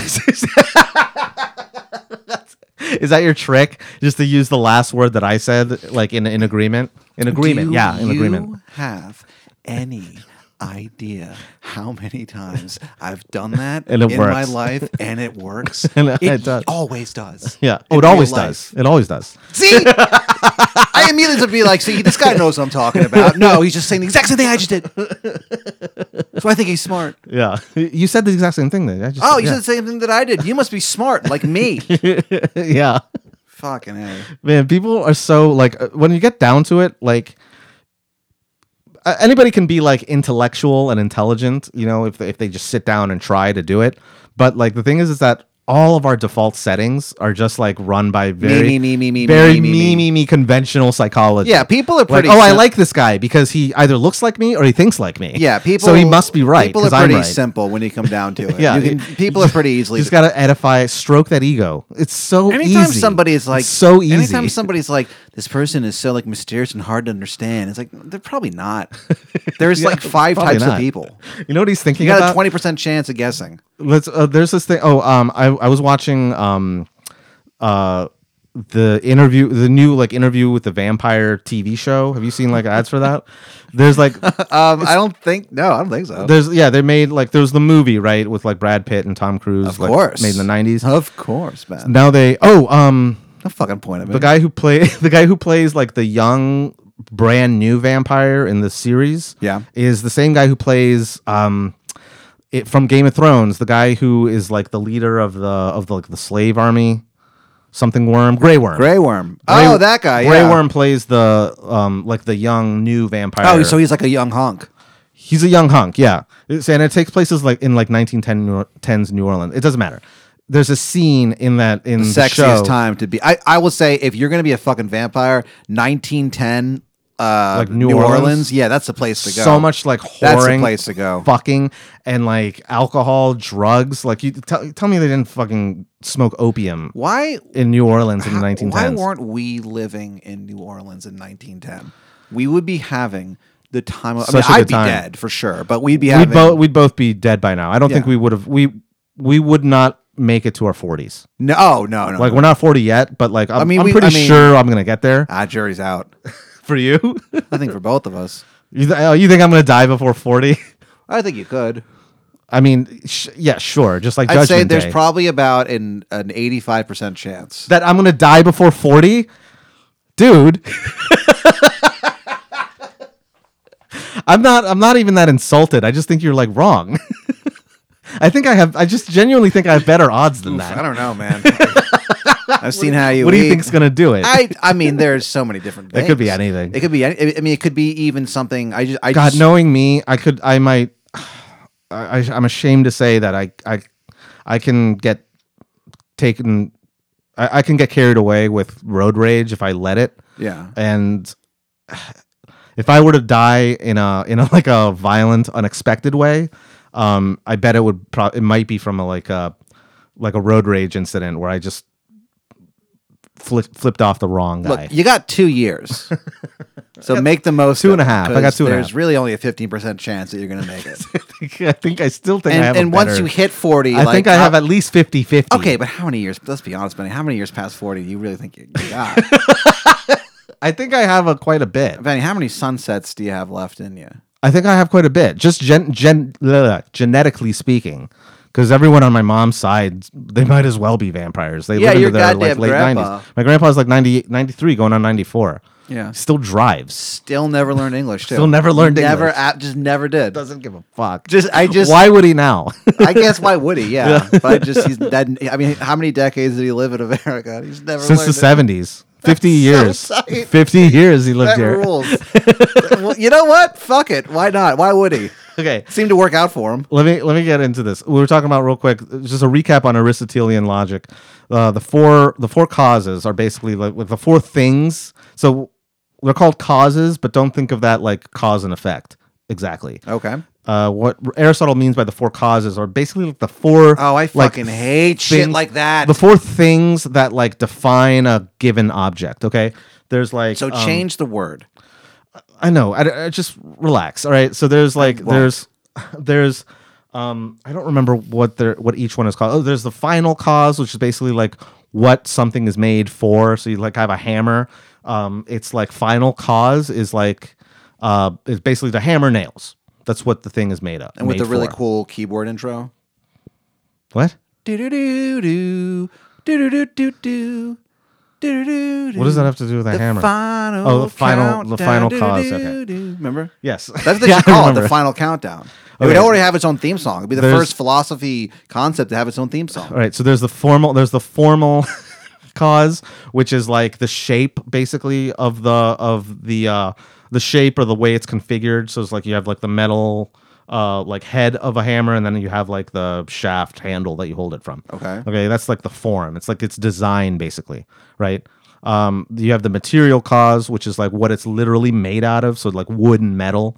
And then there's the um I can never remember what this is actually called, but this is the one cause that is like the cause and effect thing. It's like where it came from, right? Like the it's it's um like initial cause, let's call it, is like you know the guy who makes hammers. That's where that hammer came from. Okay. Like, and you can also say that like and ultimately it came from a a tree and b some like Well, technically, we all I- came from Africa. iron ore. Yeah, and we all came from Africa. Uh, So Africa would be our in, our Did I just initial blow cause. your mind? no, I knew that. Because the thing about us, Ben, is that actually, Yeah, early man came, the earliest man came from Africa. I know. So, I know that. I mean, does that just fucking blow your bigoted mind? No, no, I knew that. I knew that already. No, because Ben is always like, oh, I think humanity came from f- fucking England. Why would I think that? That's the don't dumbest know. place for anyone to come from, too. Remember when An island? Remember when Willie Bee's dad was convinced that uh, That tr- the Trojans were were actually like it was code for for ancient like the Brit Britain? the Britons, yeah, Yeah. like yeah, the ancient Britons. that it was all, it all took place in England. That guy was something else. he really is. He is. I remember just like he was, you know, he was like an insane person, obviously a horrible husband and father, oh, Jesus. Well, Jesus. but but man, Yeah. sometimes it was Yeah. fun hanging out with It him. was really fun like hanging out that with time him. we got drunk and he let us handle his guns. Yeah, that was fun. Jeez. Yeah. Oof. but I digress. Um, so Al-Farabi, again, he's another Islamic philosopher who adopted Aristotelian logic and these like f- you know f- the the four the four causes and applied it to uh, like Islamic thinking and applied it to like you know what is God made out of, what is the universe made out of, um, you know. Uh, what's the difference between our souls and our bodies you know are they made of different materials different substances this is like kind of i wouldn't say not primitive but like you know definitely taking their cue from ancient greek philosophy all right uh now we start getting into like some even the really big heavy hitters um the first one is probably one of the most famous islamic philosophers of all time uh, he's somebody who we already did an episode about him with our good friend Mitch McCulsha. He was uh, the guest for that episode, and You, it's- and we got into a screaming, screaming, fight, a match. you and I. screaming like f- a, yeah, a screaming fight over diegetic versus non-diegetic music. Well, and at least film. it was o- over something worthwhile. yeah. And this Mitch is just sitting there watching it. All, Scream at each well, all I other. remember is Mitch. Is Mitch's while haunted you war were s- vet. while you were screaming, he was like trying to calm you down by offering you his jewel, his like jewel pen. yeah, he's like, here, just take a just take a toke off of this and calm down. yeah. I wouldn't. yeah, and you wouldn't. You were on your feet. Well, I was annoyed. I don't even remember who was arguing what side. I abs- oh, I it doesn't matter. okay, so I remember. All, I remember all of it. anyway, that episode, if you want to revisit it, I think it's uh, episode 102, um, is uh, about our good friend uh, Ibn Sina, uh, if- grandfather of John Cena. Um, and his Latin name or his Latinized name is Avicenna. That's like what Europeans called him. All right. This guy is a very heavy hitter, not only in the Islamic world, but he was actually one of the biggest influences on um, uh, our good friend Thomas Aquinas uh, in Europe. um, so this guy also was a big fan of um, Ari- Hey, Arist- real quick. yeah, what? So I was reading this thing about it's about Saint Thomas Aquinas. Yeah. I heard a pretty interesting story. Uh huh. I guess he was like a really gullible guy. Okay. And so he was like hanging out, and like I guess like the other brothers were, were there, and they were like, "Hey, I bet we can fucking tr- you know tr- trick Saint Tom, you know Saint old- Thomas." old Well, they, they Tommy. probably didn't call him Saint Thomas. Saint Tommy. they probably didn't call him Saint Thomas back then, but Yeah. uh, while he was still alive. But they're like, "We can bet definitely trick this guy, I bet." And so they said something like like pigs are flying or something like that. And He was like, "Holy shit!" and like ran over and looked out the window, and he was just like, "Ah!" just like annoyed because they like tricked him Oh, really? and so they and so they just like laughed at him and stuff. And then his comeback was like essentially like, well, you know, sorry, but I would rather believe that pigs can fly than believe that my brothers would trick me. and they were all like, oh. it's like the it's like the most epic comeback. Yeah. And it's like, but how are you so easily tricked? Like like like yeah, that was you trying to save face. You were tricked, St. Thomas. yeah. Well, that was a good comeback, though.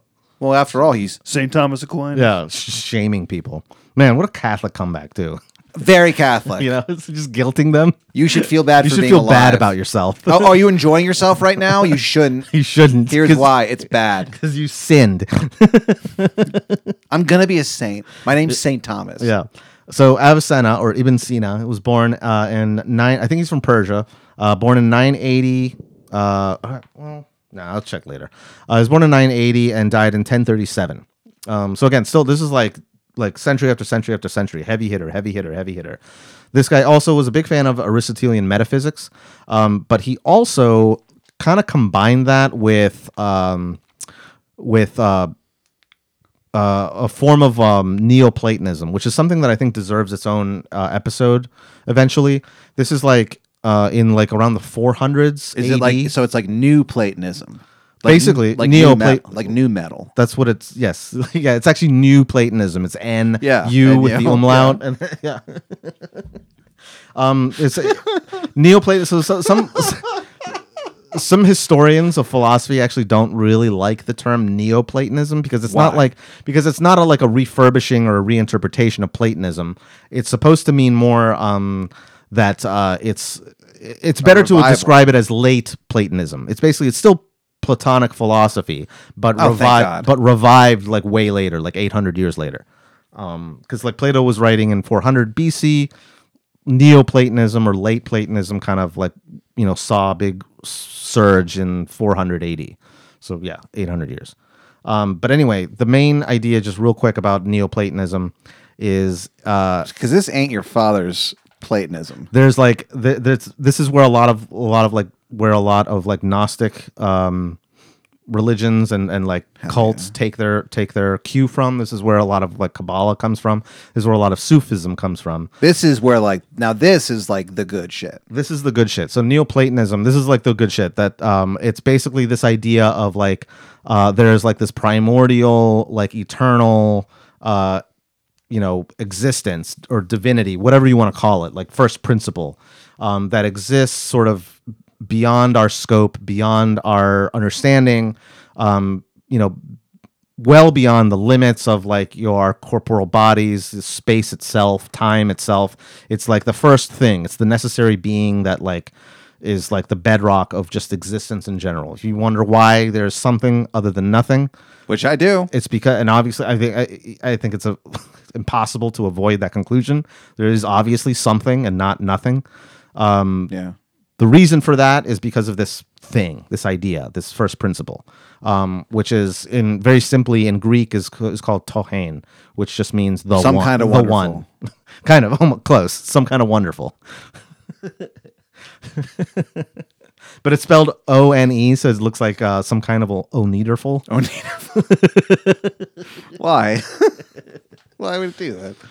So, um, so Avicenna kind of combined Aristotelian logic and metaphysics with uh, this like very simple Neoplatonism, and uh, mixed that up with um, you know this traditional Orthodox uh, uh, Islamic theology and belief, It's like rap rock. and sure, Rage Against the Machine. yes, this Taking rap this and is the- mixing so it this with- guy's like the Zach de la Rocha of the Islamic philos- Okay. philosophical movement. All right. Um, obviously, it's, it's very easy to identify this first principle with guess who? Allah, right? The the same primordial first principle Number in one. Islam. The thing, yeah, the number one, number one stunner, Allah. Um, he also kind of delved into the idea of like this uh, dichotomy or this um, uh, distinction between existence and essence. Like, so there's existence, which is like, you know, being itself, the thing that like sustains the whole universe and beyond, um, that grants it its like its existence-ness. it's the fact that it's here and around. And then there's essence, which is what provides the whatness of certain things and certain ideas and certain objects. So like, you know, The a chair whatness? whatness. Like like, you know, quote unquote whatness. It's like What? what? Um like, you know, what makes a chair a chair? Like, you know, it's it's this Oh, this. Okay. yeah, it's it's this it's the so there exists in like this ethereal realm this idea of like chairness, right? That's the essence of the chair. All chairs are Chairs. chairs by virtue of sharing in this like metaphysical uh ethereal idea of chairness. So for philosophers, th- this is why no one likes you. It's because you guys say stuff like the chairiness and a chair is a chair and all this shit. You guys have to. You got to come up with better things. Well, that so sucks. That's the thing. is, Like, there's some philosophers who who uh, are you know directly negate this this idea, and like, Aristotle was one of this. So that's like a that's a very Platonic idea of this idea of like these eternal forms that imbue the essence of a thing into that physical thing. So like there is a, like this idea of microphoneness that like imbues the essence of the microphone to this microphone. so it's it's essentially Like, the, and that the goes for everything. it's the what's all this then principle What's all this then? Principle of reality. of reality. Yes. um, and then there's also is this the inherent chairiness of a chair then? yes. Um, Hello. there's also this because we got a lot to cover. This- So Yeah, it's got to be a two-parter. this my is going to Oh, man. be a, a two-parter. Yeah, sure. Well, let me finish up with I guess let me just do finish with Avicenna, and then we're gonna do one more guy, and then Sure. and then we can call it a night, and we'll follow up with We'll part cool two. off, and then we'll. Yeah, because the latter part is gets even nuttier. Um, so Avicenna also uh, dealt with this idea of uh, or the dichotomy between ne- uh, necessity and contingency. Um, this is something that becomes a big, big theme in uh, European scholastic philosophy. So, another thing to realize too is that scholastic philosophy, all the people who were involved in that movement, so like Peter Abelard, Albertus Magnus, St. Thomas Aquinas, William of Ockham, John Duns Scotus. Uh, I think we've done uh, episodes on most, if not all of those. Uh, you know, there are these, m- fo- first of all, they're all monks, all Christian Catholic monks who just are essentially doing the same thing that these Muslim philosophers were doing for Islam, but they were doing this for, for Catholicism. And they were taking their cue from these Muslim philosophers. So like like I said, Thomas Aquinas, for example, got most of his shit from Avicenna, from this guy, Ibn Sina. So like what's funny is like when we went to the heights and we went to like and you know uh, School for boys. the school for boys. Where you were, you know, yeah, when I was I was thrown, I was I was threatened with expulsion. No, not threatened. I was expelled. You for a were second. expelled for about I 10 was, minutes. I was expelled for ten minutes. Yeah. Um, and uh, I was also had a bunch of books thrown at me. Yep. And Uh, directly at you, not like in your general direction. well, so Specifically not intentionally at designed me to hit you. I was never. No one. No one threw a book at me. it's not your fault, Ben. No, no. I'm saying no one no one intentionally threw a book at me. I was hit by a book accidentally because because the teacher was aiming for someone A else. different student. Okay. A different student. yeah. Well, I take it That all was back his then. friendly fire. Never mind then. Okay, never mind. never mind. He would just sling them at us. Why And he? wouldn't Would he? like he would like try to aim it so like the spine would hit you. That's the worst part of the book to get hit by, and just in general. Luckily, I think he I think he only threw paperbacks. I think one time he was really mad and he threw a hardback book. Oof. Yikes. So Catholic school. Um, And also, this was this wasn't like the '60s. right. No, this was this was the late Ni- nineties. Yeah, this is 1998 when this shit was happening. 99. Yeah. This isn't like when like my parents were growing up and like the, Right. the, you know the, the, nuns are like you know wrapping your knuckles and stuff. yeah they're fucking experts on pain, dude. I wouldn't I wouldn't want to fuck with any of those nuns from the 60s. They would wreck your shit. same They'd make school. you feel bad first, and then they would just wreck your Uh, knuckles. and then they would physically abuse you. yeah, okay. So anyway, all that shit was inspired by this Muslim guy, interesting. Avicenna. Um, couple couple last things um, on Avicenna. This guy this guy did first of all like everything. So not only was he a philosopher, he was also a mathematician. He was also a doctor. Um, he, he was like came up with some like you know revolutionary theories and optics and like all this shit. Um, A real so he was- Renaissance man. a Renaissance man, b- man before the Renaissance. Yeah, exactly. Um, So right, there's this dichotomy between uh, necessary and contingent. The concepts of necessary and contingent. Necessary is like a category for things that must be. It's impossible for them to. It's impossible for them to not be. Uh, and then there's contingency or things that are contingent, which is basically they their existence is uh, uh, is due to or caused by the prior existence of something else, and that's like imp- that implies a chain of causal connection all the way to like the big kahuna the mm, you know the necessary existent of all necessary existences god or allah um and then uh last couple things um this guy avicenna came up with two arguments for the existence of god um they're called uh uh, like they're called kalam, which is like basically like philosophical theology. Kalam is like the the theory the s- the tradition of theological philosophy in Islam. It's basically like where philosophers are trying to use philosophical techniques and intellectual, purely intellectual techniques, to try to prove the existence of God on a logical or intellectual level, as opposed to like a you know mystical direct experience sort of thing.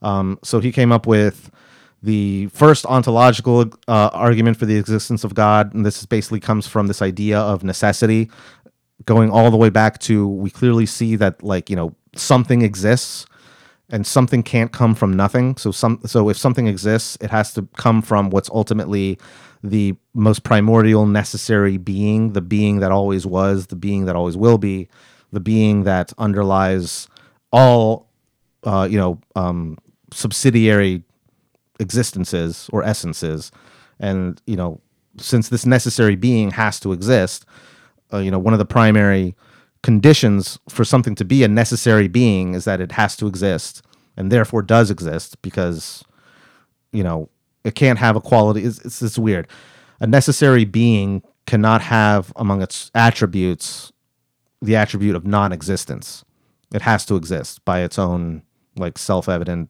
brute force you know concept or l- logicality or whatever you want to call it Sure. this thing has to exist something has to if something exists Be- because it has to. it has to it can't come from nothing it has to come from something else and ultimately this has to this this and there has to be some sort of necessary always has been there entity that yeah, I leads to think the about existence of that everything um, else. sometimes when I see like rivers yeah and like trees and shit, especially trees like growing in the middle of like a river, just a single tree. I look at that and I'm just like, there has to be a god. yeah Like there has to be something. Someth- I don't yeah, know why. something. There's It- just it- small things like that that make me go, holy shit. it doesn't have to be the it doesn't have to be the idea of like a personal like you know god who's involved in everything you know uh, who has a personality the way he's depicted in the bible it could just be this like beyond comprehension force or primordial entity that just this thing has this thingness or whatever in the most abstract sense you can muster has to exist and s- in order for anything that we observe and encounter in our everyday lives for those things to exist okay Okay. Th- this is so abstract that you can only it- it's almost impossible to find words to des- to describe it, No, you know? this makes perfect sense. i can't tell if you're being sarcastic I'm not being sarcastic. fuck off Fuck Um, you, dude. the, another another way to interpret that Fuck you to hell. fuck you. Another way to interpret this is um uh oh, who was it? Damn it, I'm not gonna remember this. It's not Abelard. Uh I'll I'll I'll I'll figure it out later. Um but uh there's a um uh, a European philosopher uh, who kind of came up with uh, or reworded this this ontological argument. Um, Anselm, Saint Anselm, that's who it was. Uh, More like Saint Handsome. Saint Anselm. You said that the last time I talked about him. Every single time I bring up Saint Anselm, you say the exact same thing. You say more. You say word for word, verbatim, the same exact thing. Because I'm having like wicked deja vu right now. Because the last time I brought him up, you said you said more like Saint Handsome. And you and you and you know what? I'm gonna say it again, like like months, if not a year from now, if he's brought up, and no. you're gonna say it again then too. That's really, really embarrassing. More like Saint Handsome. So, Saint I Handsome- stand by it though. Saint Handsome basically came up with uh he like like jacked Avicenna's argument. Yeah, Blue Steel. ev- yeah, everyone fucking Saint Handsome. yeah, Saint Handsome. Everyone fucking keeps stealing from Av- Avicenna. Yeah. Um, Saint Anselm came up with uh, his version of the ontological argument, which is basically like you you know uh, let's take God hypothetically. You know, we're not we haven't proved that is- he's existed yet, but the way we define the concept of God, it's he's a being uh, like uh, greater than which there can be no other being. The, he's like the top being. There's no other type of being or form of being that could exist that would be bigger than God, or that entity would be God instead of the first thing we were considering. Does that make sense? Yes. Well, God has to be the biggest thing. God has to be the gotta most be necessary God. thing. It's got to It be was God. Always God. It was It's always God. been God. so that's that's the ontological argument according to Anselm, and it basically has to do with necessity. This idea of necessity versus contingency. There has to be some sort of necessary being in order for there to be any other kind of being. Um, and given that almost all the types of being that we encounter in the world chairs bodies stars uh, you know computers fucking apples refrigerators wood you know Wood? wood whatever Even wood. even wood um, Whoa. uh, all these things you know in the world that we encounter they all come from somewhere and then the things that they came from those things had to have come from somewhere and it has to end up at some thing i'm like driving this i'm i'm, I'm beating this like concept to death but i'm trying to like really get across this idea of like necessary being has to exist for anything else to exist that's where the ontological argument comes from. The cosmological argument is um, very, very similar, but it has more to do directly with cause and effect. Um, again, something you know, you take anything, it has to have some sort of cause, uh, something that brought it about. That cause is the effect of a prior cause. That cause is an effect of an even more prior cause, and so on and so on and so, fo- so forth, up until you get to the the first mover or the prime mover is what Aristotle called it. This is the thing that started the whole domino effect of big existence. kahuna. The big kahuna again, God. Okay, so there's that. And then uh, I'll um, oh last thing with Avicenna is also he came up with this really weird uh, thought experiment called the floating man, and it's and it's his argument or his David thought Blaine? experiment, kind of to to prove the existence of the soul outside of the body, and it's basically like you take a man who's who's falling through a void or floating in a void, right? All he has is his, there's nothing around him. All he ha- all he can see or, or perceive is his own body, right? Um, so imagine he closes his eyes. He like you know cups his ears. You know uh, tries to dwell within himself and uh, uh, you know pull away all of the layers of perceptive and and sensory ex- experience and just kind of like focus on the kernel of his of his self uh, in this void, you know, without any sort of sensory stimulation, he still has this idea of his own selfhood, of of his own existence, um, even though there's no sort of physical or sensory input coming from anywhere. Um, the idea that he's still thinking about himself. This is very similar to uh, Descartes' uh, cogito ergo sum. Yeah, I was gonna say. I think therefore I am. So even even fucking Avicenna came up with this before Descartes did. Yeah. This idea of like obviously there has to be some uh, like kernel of awareness to ourselves that exists beyond or separate or you know um, uh, not contingent upon our bodies. So like you get get rid of you know our perception of our own bodies, you still have this like inner spark or whatever. And he says that's the soul. Mm, That's his. That's taken as his proof of the soul.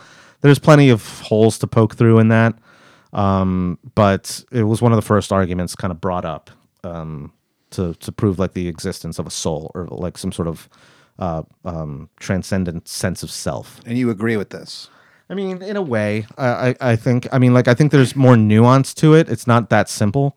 Um, but ultimately, there is like we are our our our own selfness, our own sense of ourselves, is housed sort of.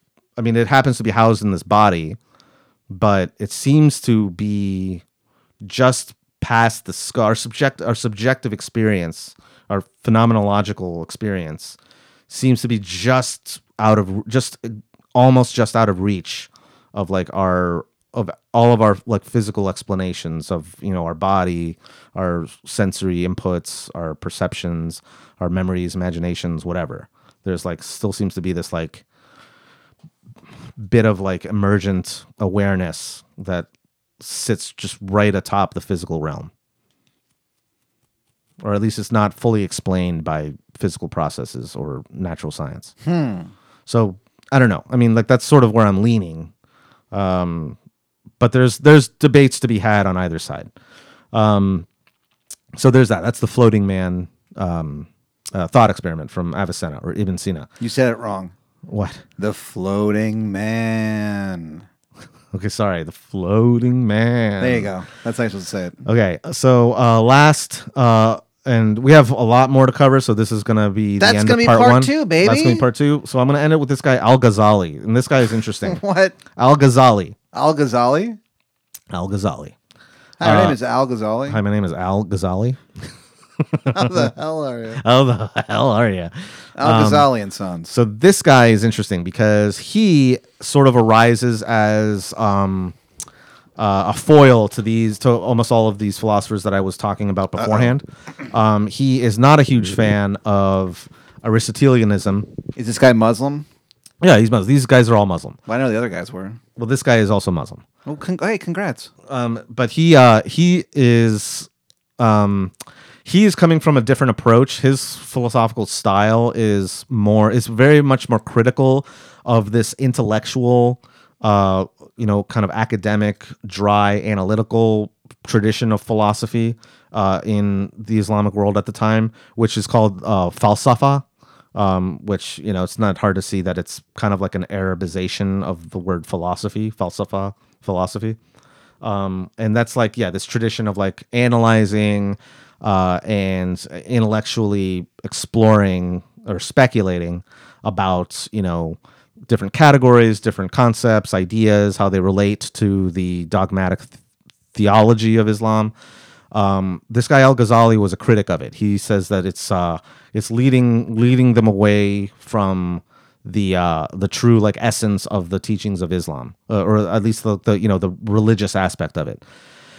So in 1095, he has basically kind of like a spiritual slash mental breakdown, like a nervous breakdown, and he uh, decides to abandon everything. He gives he was kind of like a well-to-do, like he he was accepting all these teaching positions and like had like all these gigs as a private tutor for you know wealthy families and and you know uh, kings and sultans and people who were in charge uh, in the Middle Eastern world.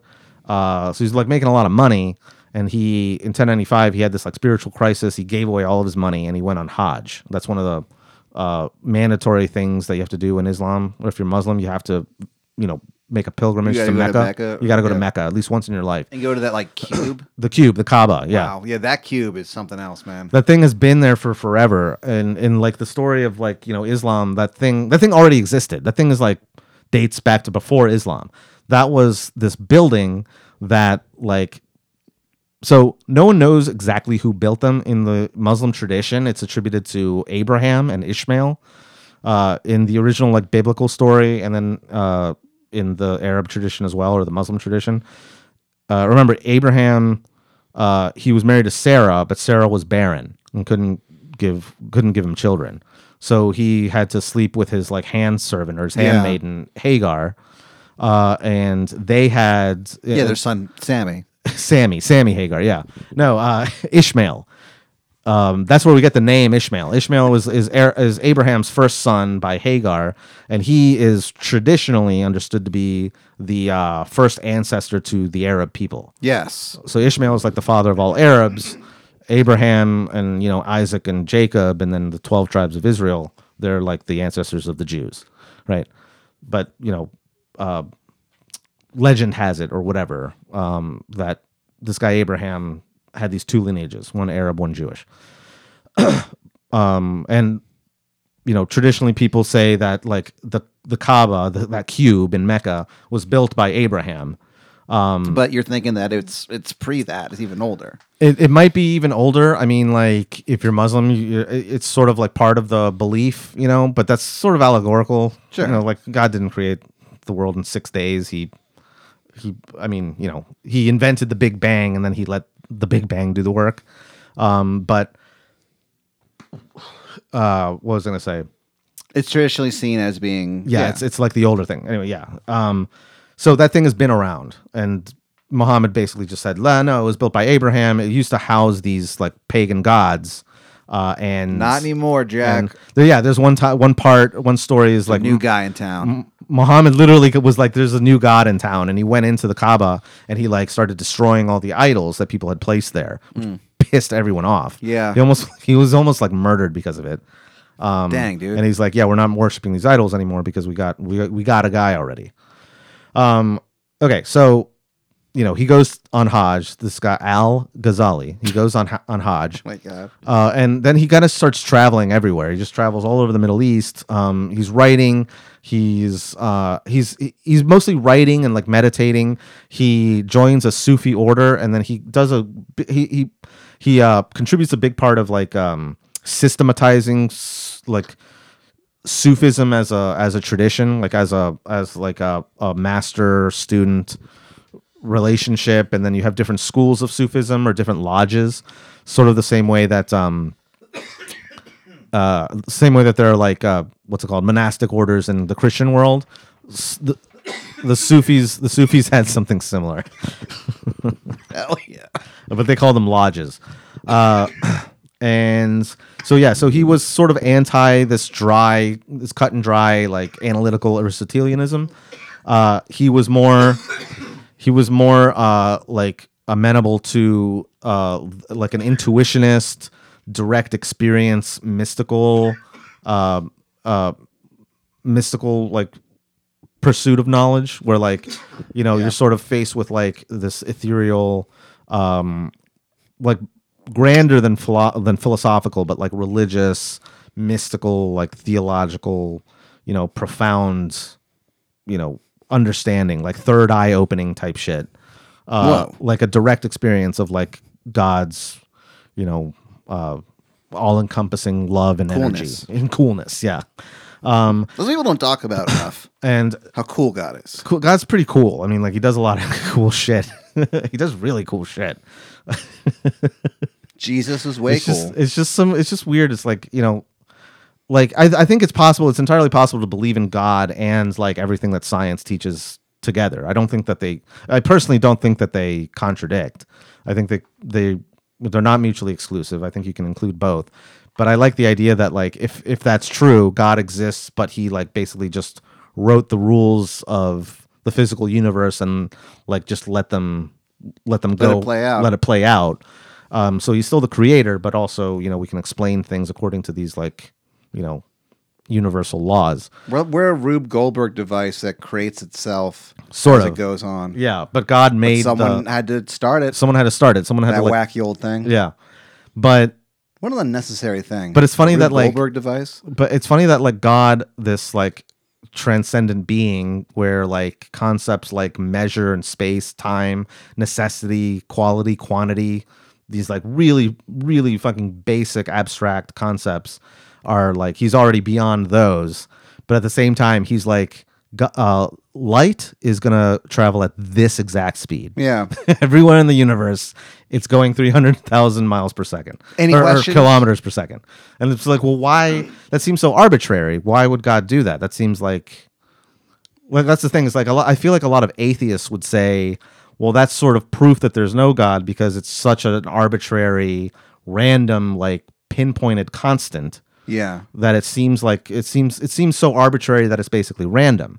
But I think a theist can easily counter. Well, remember we're talking about God. He can do whatever he wants. If he wants to make light that fast, then it is. So like it's one of those things where like I don't think it can be resolved in a way. You you have to choose to go one way or the other. You can choose to be an atheist and go to hell, or you can choose to Hmm. Yeah. believe in And God, burn forever burn forever, or you can believe in God and go to heaven and go to heaven. Yeah, if you're Catholic. if you're Catholic. You guys know how it goes. Yeah. but um okay, last thing. Um he also going from this his his, al- his already like distrust of of uh of this like peripatetic school and Aristotelian reasoning and, and analysis. Uh he starts dabbling with the idea of skepticism and how like we you know we really don't know for sure again anticipating another philosopher david hume he sort of anticipates this idea of like if you really think about it if you spend time really thinking about it you can't uh, you can't conclusively prove that a certain cause leads to a certain effect. You only believe that that cause causes that effect because you've seen the that that sequence of events of ca- of that cause and that type of effect in the past. You're using induction, which necessarily is not a 100% conclusive proof because you don't know if that law is going to hold up in the future. And then Hume uses the example of like, if you really think about it, you don't really know for a fact that the sun is going to rise tomorrow. We believe it is because it has never failed to rise every single day we've been alive and every single day that any any human has been alive. The sun has always, you know, risen and and the what's it called? Uh, risen Morning. morning. What is it? Where does it start? It starts in the east. Earth. Yeah. the sun rises in the east and sets in the west. It's always done that in the history of humanity. But really, there is no 100% like ironclad logical proof that it's going to do that tomorrow. We just expect it to because of habit.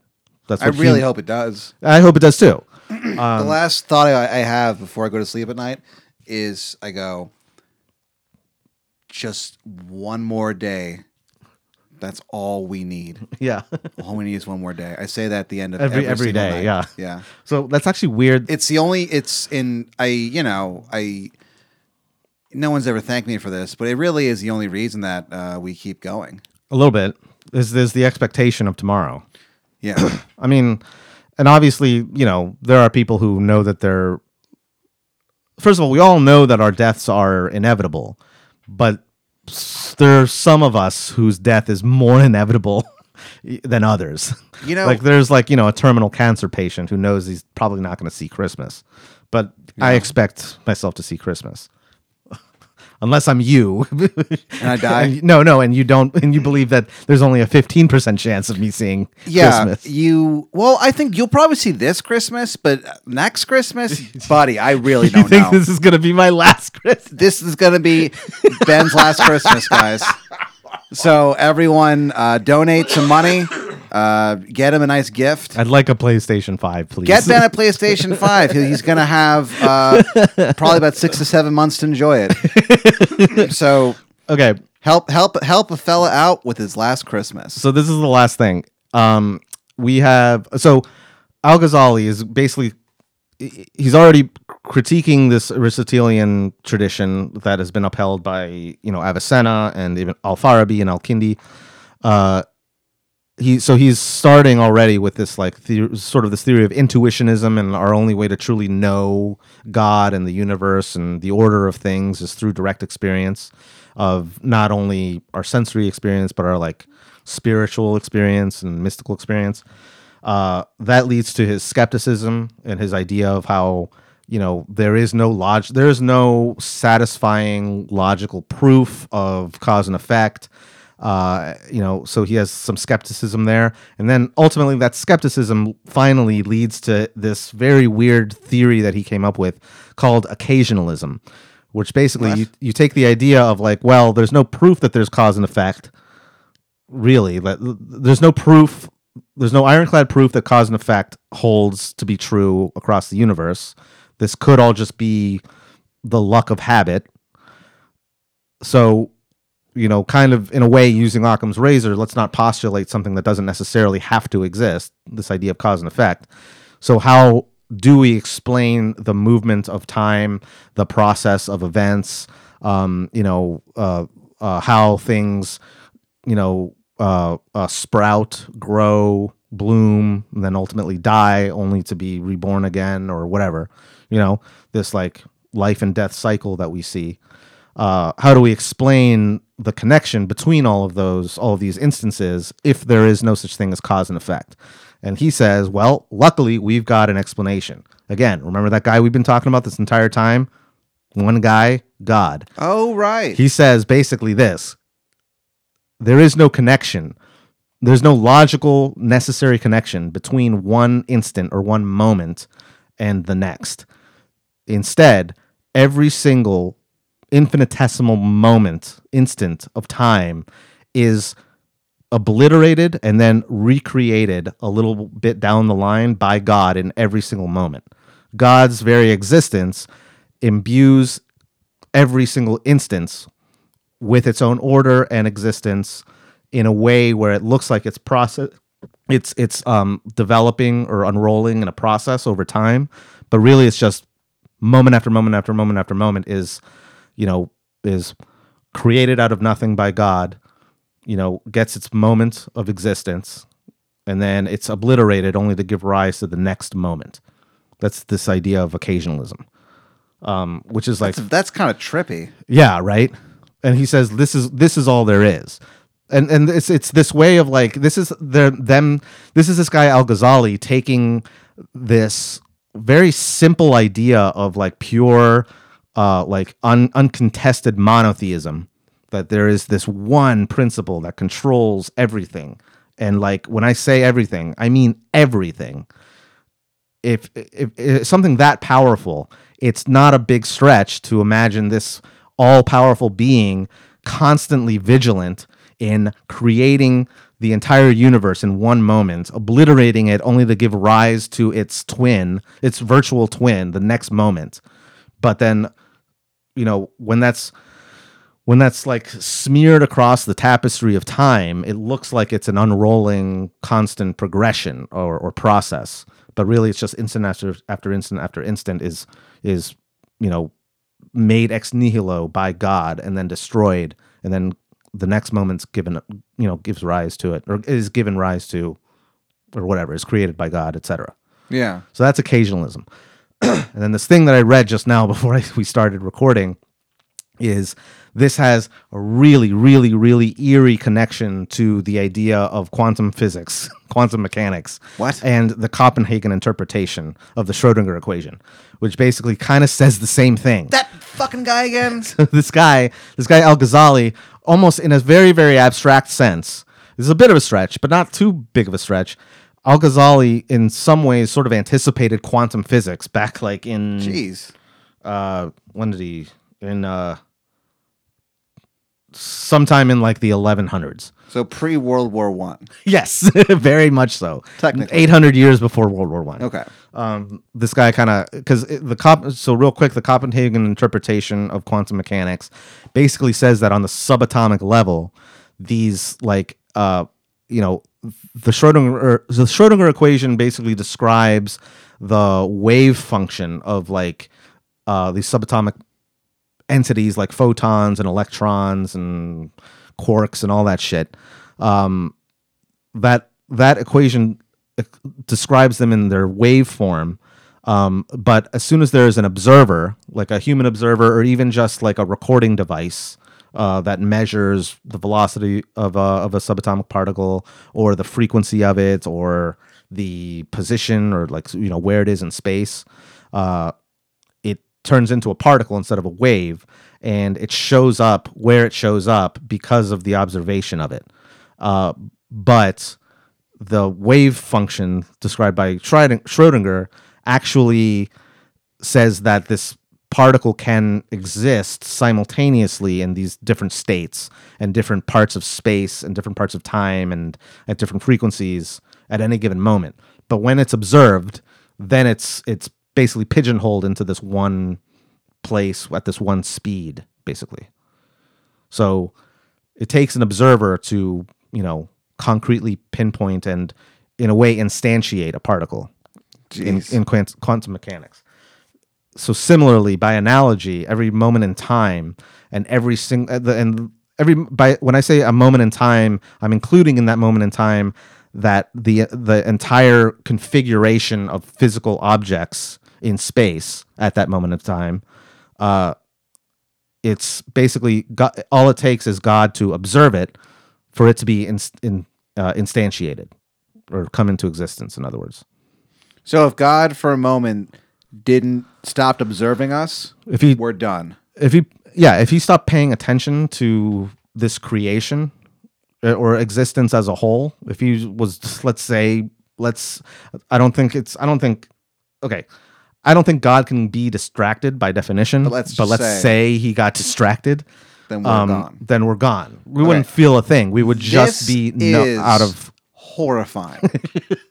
so that's how important God is. And so this is why it was weird about Islam is like, you know, it, it seems like a simple theology at first, but they're like, let's think of the implications of this. We are, we're like putting in all of our chips on this guy because it is literally the most important, most powerful, most like primordial, a priori concept, you know, in existence. I mean, like it, it almost doesn't make sense to say that because there is no existence at all without this thing, this guy, God. That's how monotheistic they are.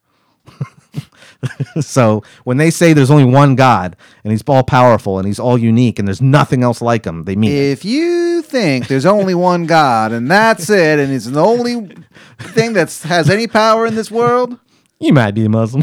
you might be a monotheistic. so yeah. So that's that's part one of Islamic That theology. is really wild. to there's think more. about. There's more too. Okay. It's gonna get even trippier. Well, I look forward to it. Yeah. Well, friends, I look forward to you listening to the next episode. Please do it. Please, Please, please, please. And also, please subscribe to our Patreon if you want to have even more of these uh, incohesive ramblings of two uh, d- uh, Yeah, in a closet. in a closet hosted by two never was is. Folks, we, we appreciate you listening. As always, keep on thinking hard. The truth sucks so bad. The sea is a bastard. Time is a son of a bitch. Most importantly, Ben, if you're not Catholic, you're going to hell. And here's Bonnie Prince Billy. Ah, there we go. That's nice. I am a cinematographer. Oh, I've never heard that song. I love it. I love it.